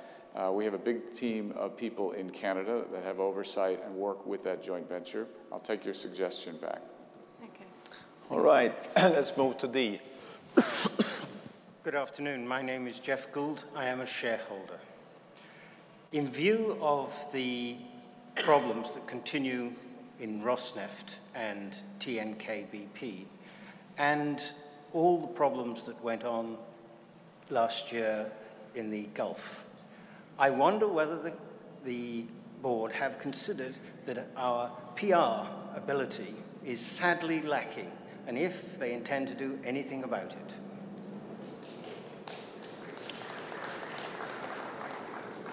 Well, I can certainly, uh, I can certainly agree that it was incredibly difficult in the crisis of the Gulf, which was maybe the biggest crisis that have happened in this world after we, we came into a 24 by 7 internet-driven media world. If you go back to 9-11, for example, 2001, internet was not a tool that was used in that way. That made it extremely difficult. There were some 10,000 articles probably written about the company every day at the peak of the crisis. We, we, were, not, we were not equipped for a crisis of that, of that magnitude. I think we can conclude that. And we have drawn, we have drawn several conclusions from it. Maybe, maybe you want to say something, Bob, there. Well, I think, Jeff, you raise a, a, a, fundamental point of the change that's happened, and all boards are, not, it's not just about PR, it's about risk management because there is a 24 7 media cycle, there's social media, uh, realities and perceptions can become, can become blurred, and, and we, as a company, now need to look at everything from not only traditional print media. Uh, uh, but the social media to make sure we communicate much more openly and frequently than we have in the past. And I can tell you what you put your finger on is something that um, uh, every chief executive I meet is talking about and concerned about, as well as the board. So um, it's, it's more than just PR. It is, um, it is new capabilities that companies and governments uh, need to develop to be able to live in this new world. All right, now we're on B. Good afternoon. My name is Robert Holton, and I'm here by proxy. I have a hypothetical question for you, but I'd really appreciate your engagement with it, albeit imaginatively. But we have talked about Japan, the Gulf of Mexico, and Canada, and all around us we're seeing large scale environmental destruction. That has a name. It is ecocide. In May and June of 2012, the Earth Summit will take place 20 years after the Earth Summit in Rio, and the UN will vote on whether ecocide should become the fifth crime against peace, punishable by the International Criminal Court. So I would like to know, if this were to happen, how this would affect the decisions made by the board of BP in terms of saying that large-scale environmental destruction would be rendered illegal, forcing you to reconsider how you extract energy from, from our natural environment. well, it, it's a hypothetical question, but any company in, in any industry in the world will always have to uh, consider all, all regulations and framework which in it operates. So changes in that will, of course, have, have some impact. We can't, we can't violate, uh, violate the regulation. But this is, as you say, a, a hypothetical question. All right, next one, we have C. Hello, um, my name is Gareth Wood. Um, I'm a shareholder and I work as a contractor. Over the last, sorry, did you get? Over the last eight years, I've tried to speak to the board in some way or form. I was wondering if I could have a private meeting with you, Carl and Bob, if that was possible. That's the question. Well, uh, I'm we are well aware of your matter, and, and uh, we, have, we have staff here available. It has, you, you have described your matter well, and, and we have described our position. And um, uh, after the meeting, we will make sure that, that there are relevant people that will listen to your, your, okay. your thoughts. Okay, thank you thank very you. much. D. Good afternoon. Neil Garvin, shareholder. Mr. Chairman, following the Gulf disaster, a continuing and troubling memory for me has been of Tony Hayward, a man who was hounded, beleaguered, a man who appeared to be very much on his own. Mr. Chairman, where were the other members of the board at this time, and in particular, where were you? Well, it was, first of all, let us, let us conclude that, that Tony did a, a, an appreciated job during his all years of service and led the response during the crisis. When we came to the conclusion, uh, the board and Tony, we were all came to the same conclusion that we needed fresh leadership to uh, to work with restoring the company's position, leadership, and, and trust around the world. During the crisis, it is extremely difficult to have somebody, somebody is representing the company. And that is what Tony Hayward did. And Tony himself was very clear that he wanted to make sure in America that he was seen as number one. He, in America, there is no such thing really as a non-executive chairman. The chairman is a higher leader than the CEO. So there was a concern from, from, from Tony's side that if I would have a more visible role, his role would be diminished some. Uh, when we failed in the top kill, the 29th of May was really when this turned from an operational crisis, that, which we saw as a crisis where it was all about how we could close the well early. That is when it turned into a financial crisis and it turned into a political crisis. And that is when I also stepped out and, and had the meeting with, with Obama, of course, but so I had, and, and don't misread communication or being visible for those media that want one more face to, to uh, interview.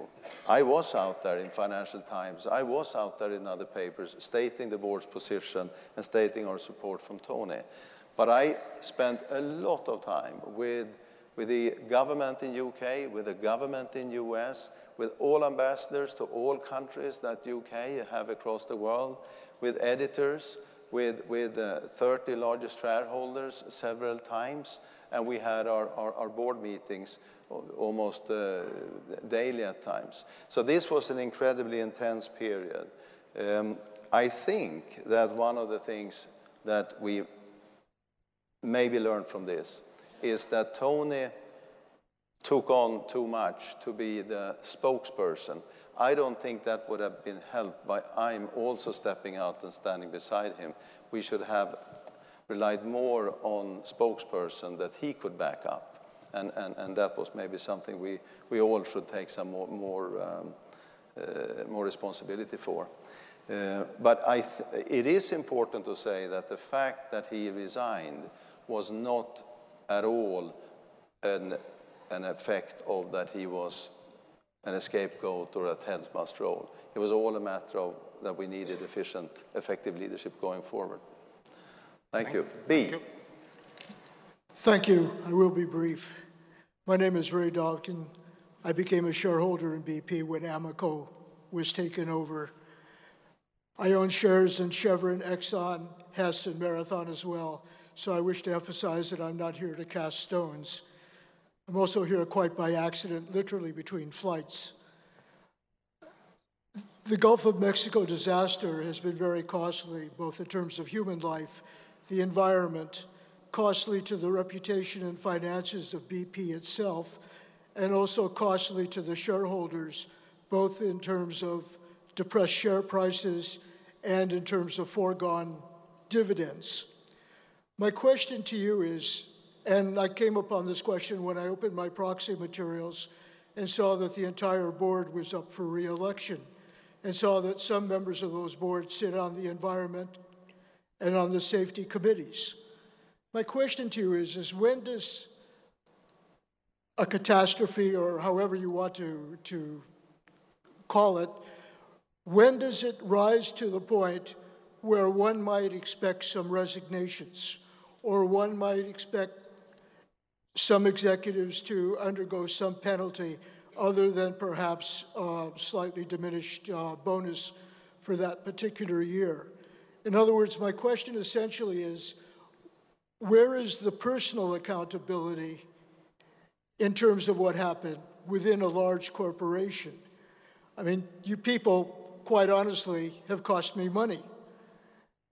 Who's paying me? Who's, going, who's making it up to me? That's my question. Thank you.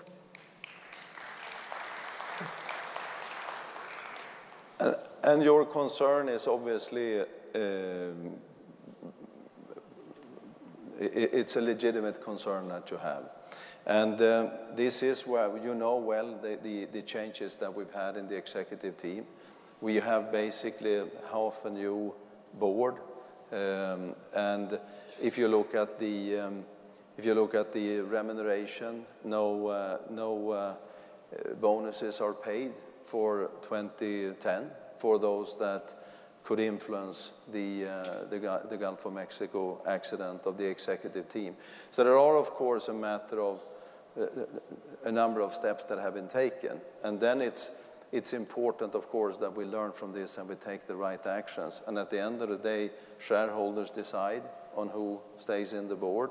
And, and, and there are all kinds of investigations also that, that are out there seeking uh, responsibility for various matters. But that, that is where we are. But I understand your concern. Uh, anything else? So, my friends, we are, we are through. So I will now move on to, uh, so let's now look at the votes received from shareholders that are not here today and show them on the slide behind me to see where we are on the, on the annual report and accounts. And we have a 95.5% for. Let me then move to the next one. And this is number two, the approval of directors' remuneration report ending in December 2010. Any questions on the remuneration report? If not, let's look at the slide behind me to show the votes received. 89%, 88.9% for. So let me now go to um, uh, the election and re-election of the directors. Douglas Flint and Deanne Julius, as I said, uh, will stand down.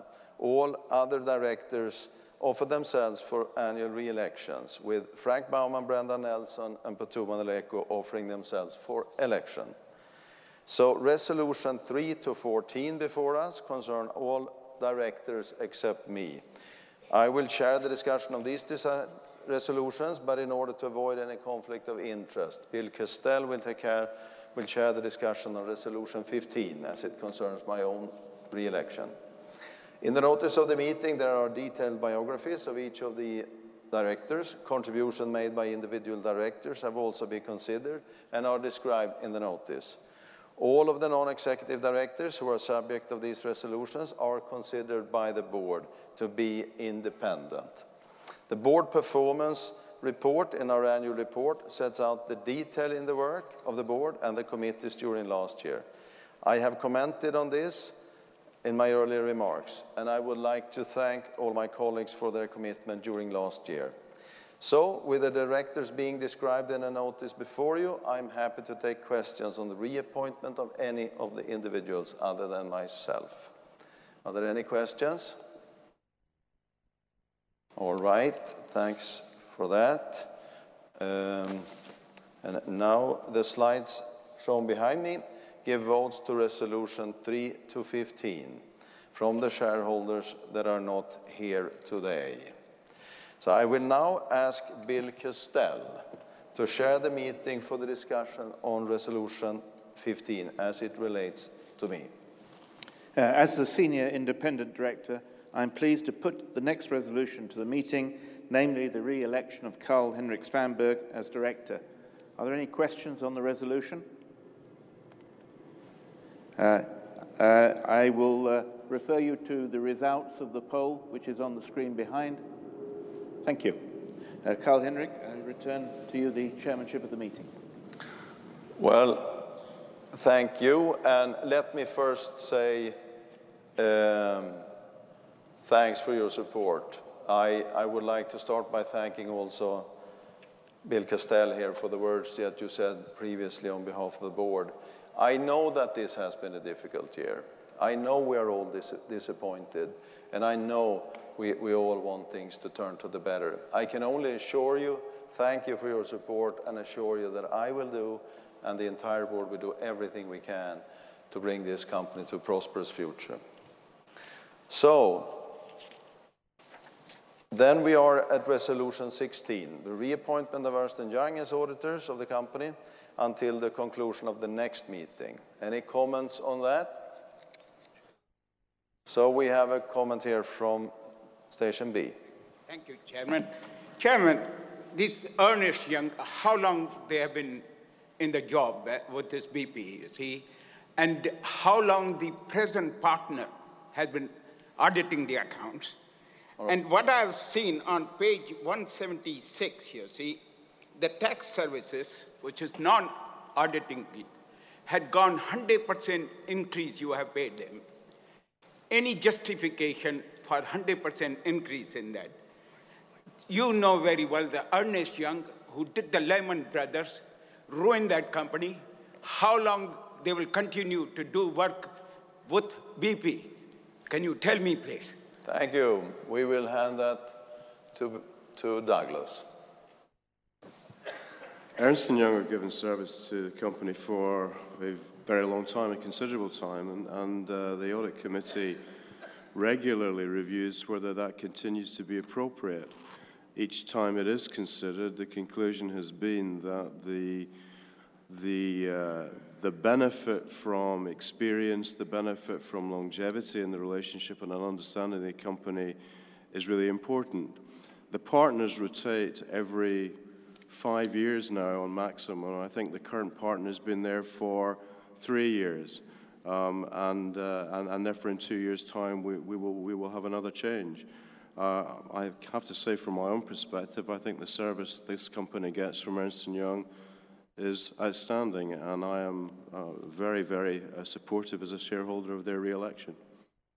Why not uh, invite quotation from Pricewaterhouse, KPMG, and Deloitte? They, they are there as well because in my judgment and, and, and, the judgment of the audit committee, it's not a question of price. And in fact, it's a, I, I believe that if we got the same level of commitment, the price would be virtually the same. And I think the benefit that we get from the longevity of, of experience and the quality of service that we can see means that you don't change something that works well. No, but you yourself said that they have been there for a very long time. So why not to get the fresh uh, ideas from various other uh, accounting bodies rather than continue to employ Ernest Young. let us let us bring that matter to Brendan's table here. He's now taking over as a fresh head of audit committee, and, and, and we will consider these as other matters. Thank so, you, Chairman. Thank you. Station A. Thank you, sir. Uh, Mr. Chairman, Martin Simons again. I'm a chartered accountant, and I'd like to pay tribute to the accountancy staff of BP. It must have been a huge job this year to prepare those accounts, and I sense they are very cautiously prepared. And having heard what you said about uh, some of our contractors, I hope that the figures that have been presented will turn out to be on the pessimistic side and that there will be something to come in future. But talking about the audit fee, I mean, in some ways it's gratifying that the audit fee, in view of the problems that the company faced last year, are virtually unchanged from, from 209. On the other hand, if you look at the last three years of Shell and of BP, they come out almost the same. Uh, our audit fees, uh, accountancy fees, uh, if I got my arithmetic correctly, over the last three years were $176 million, one hell of a lot of money, while for Shell they were $173 million. Now, Shell are bigger than we are, and I do wonder whether the hourly rates, which are so astronomically high to when I was uh, uh, an article clerk or indeed a, a, chartered accountant, aren't really just over the top. Like, I've heard partners saying it's money for a rope. I do really feel that bankers and accountants and lawyers, God only knows what the lawyers charge us, I wish there was a note to that effect, um, are over the top. And I beg you to think very carefully uh, that you bring appropriate pressure to see that these fees are kept in bounds. Thank you very much. Well, we thank you for uh, your tribute to the, to the uh, counterpart. I can tell you they were busy, but so were also many others in the last year. Uh, then I think we will move to B. Thank you, Chairman. Alan MacDougall from PIRC, the Corporate Governance Advisors again. Uh, the average length of an audit contract with a FTSE 100 company in the UK is 48 years.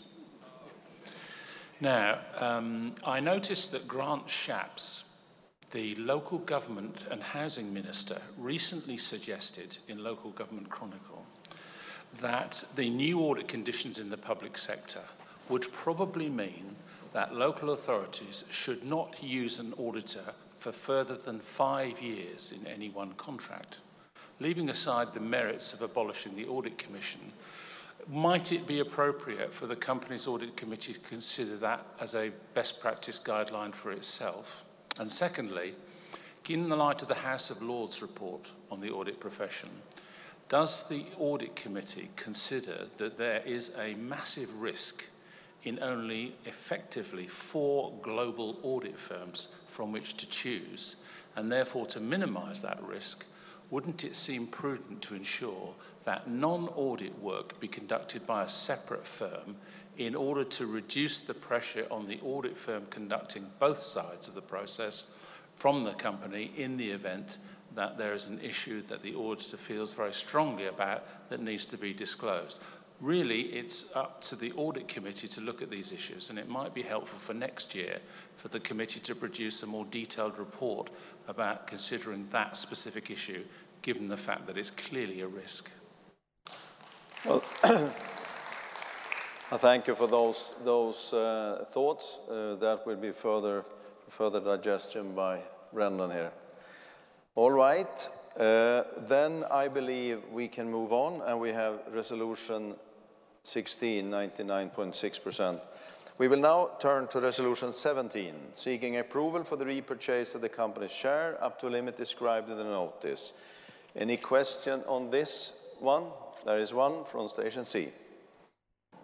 Chairman, shareholder, this may be a precautionary enabling resolution seen as routine, but please may we have a board assurance that there are no current plans to buy back shares? Because although the theoretical justification for uh, share repurchase that if some shares are taken out of issue, the presumed rigidity of the price earnings ratio will cause share price increase uh, is understood there is a widespread perception among particularly active private shareholders that in practice it does not lastingly happen. And I raise this in the situation of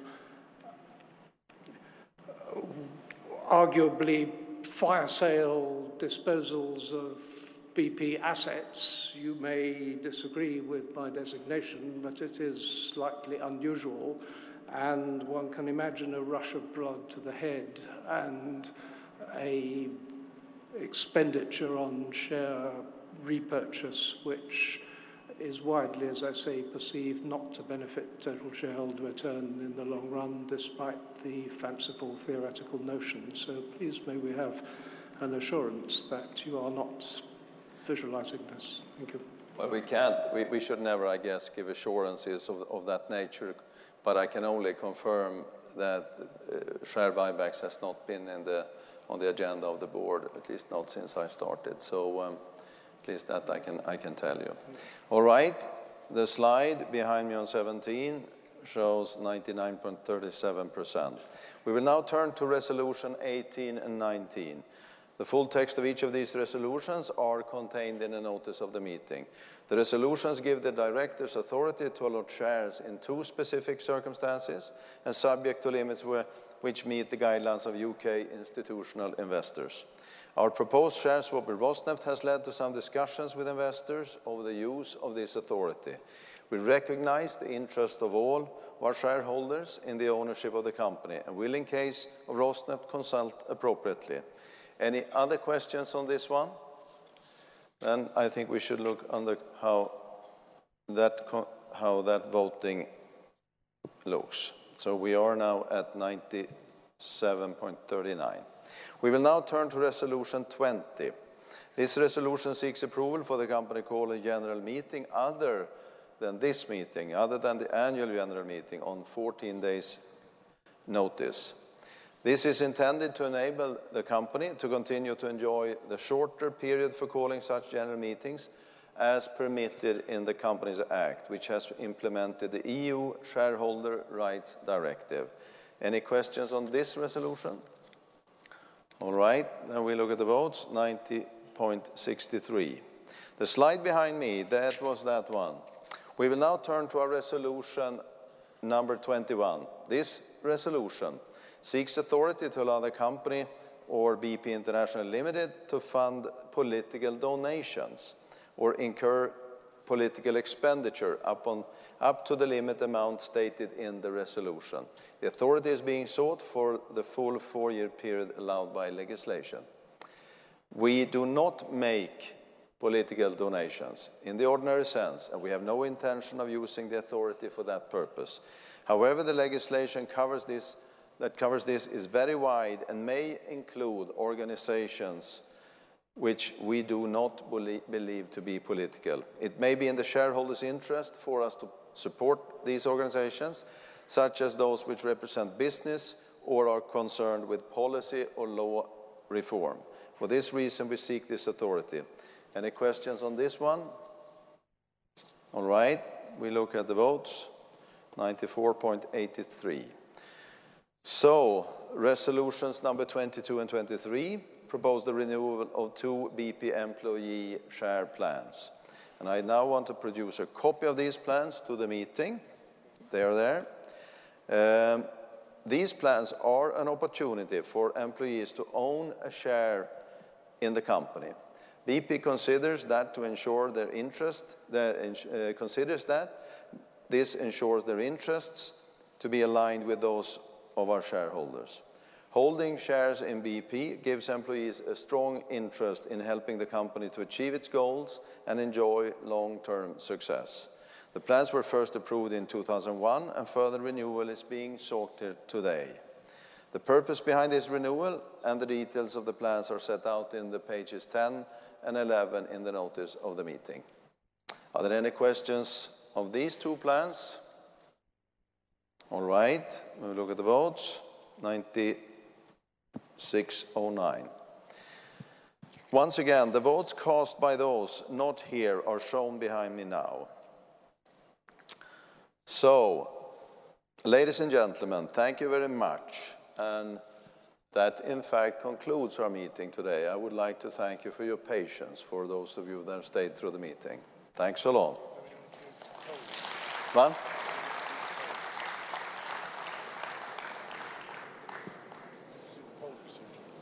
Oh, sorry, we are not really through yet. Hold it. If you stayed this long, you can stay another 30 seconds. I explained earlier that our company's articles of association provide that, uh, provide that we vote by poll on each resolution. I will now ask the company's secretary to explain the voting process to you. This is important. Ladies and gentlemen, you will have received uh, your voting card at registration. Only members, their proxies or corporate representatives and ADS holders are entitled to vote. Please cast your votes by now completing the following parts of your polling card, voting cards. Mark either the box for or against each resolution. Please note a vote withheld is not a vote under English law and will not be counted in the calculation of the proportion of votes for and against a resolution. Please fill in your name, please sign the card and indicate whether you are a shareholder, proxy or corporate representative. Your card will be collected by Equiniti, our registrar, on your way out of the auditorium. If you need help with completing your card, the registrar's staff will be happy to help you. The poll will close in an hour from now. We have appointed Equiniti to tabulate the polls and have asked PricewaterhouseCoopers to act as scrutineer. As soon as we have the final count, we will announce the results on the BP website. Back to you, Chairman. Thank you, David. And finally, may I just thank you for your attendance, your patience while waiting to ask questions at today's annual general meeting. Refreshments will now be served as usual. Uh, your lunch voucher is at the bottom of your poll card. If there is not enough room outside to sit down and have lunch, please come back into the hall.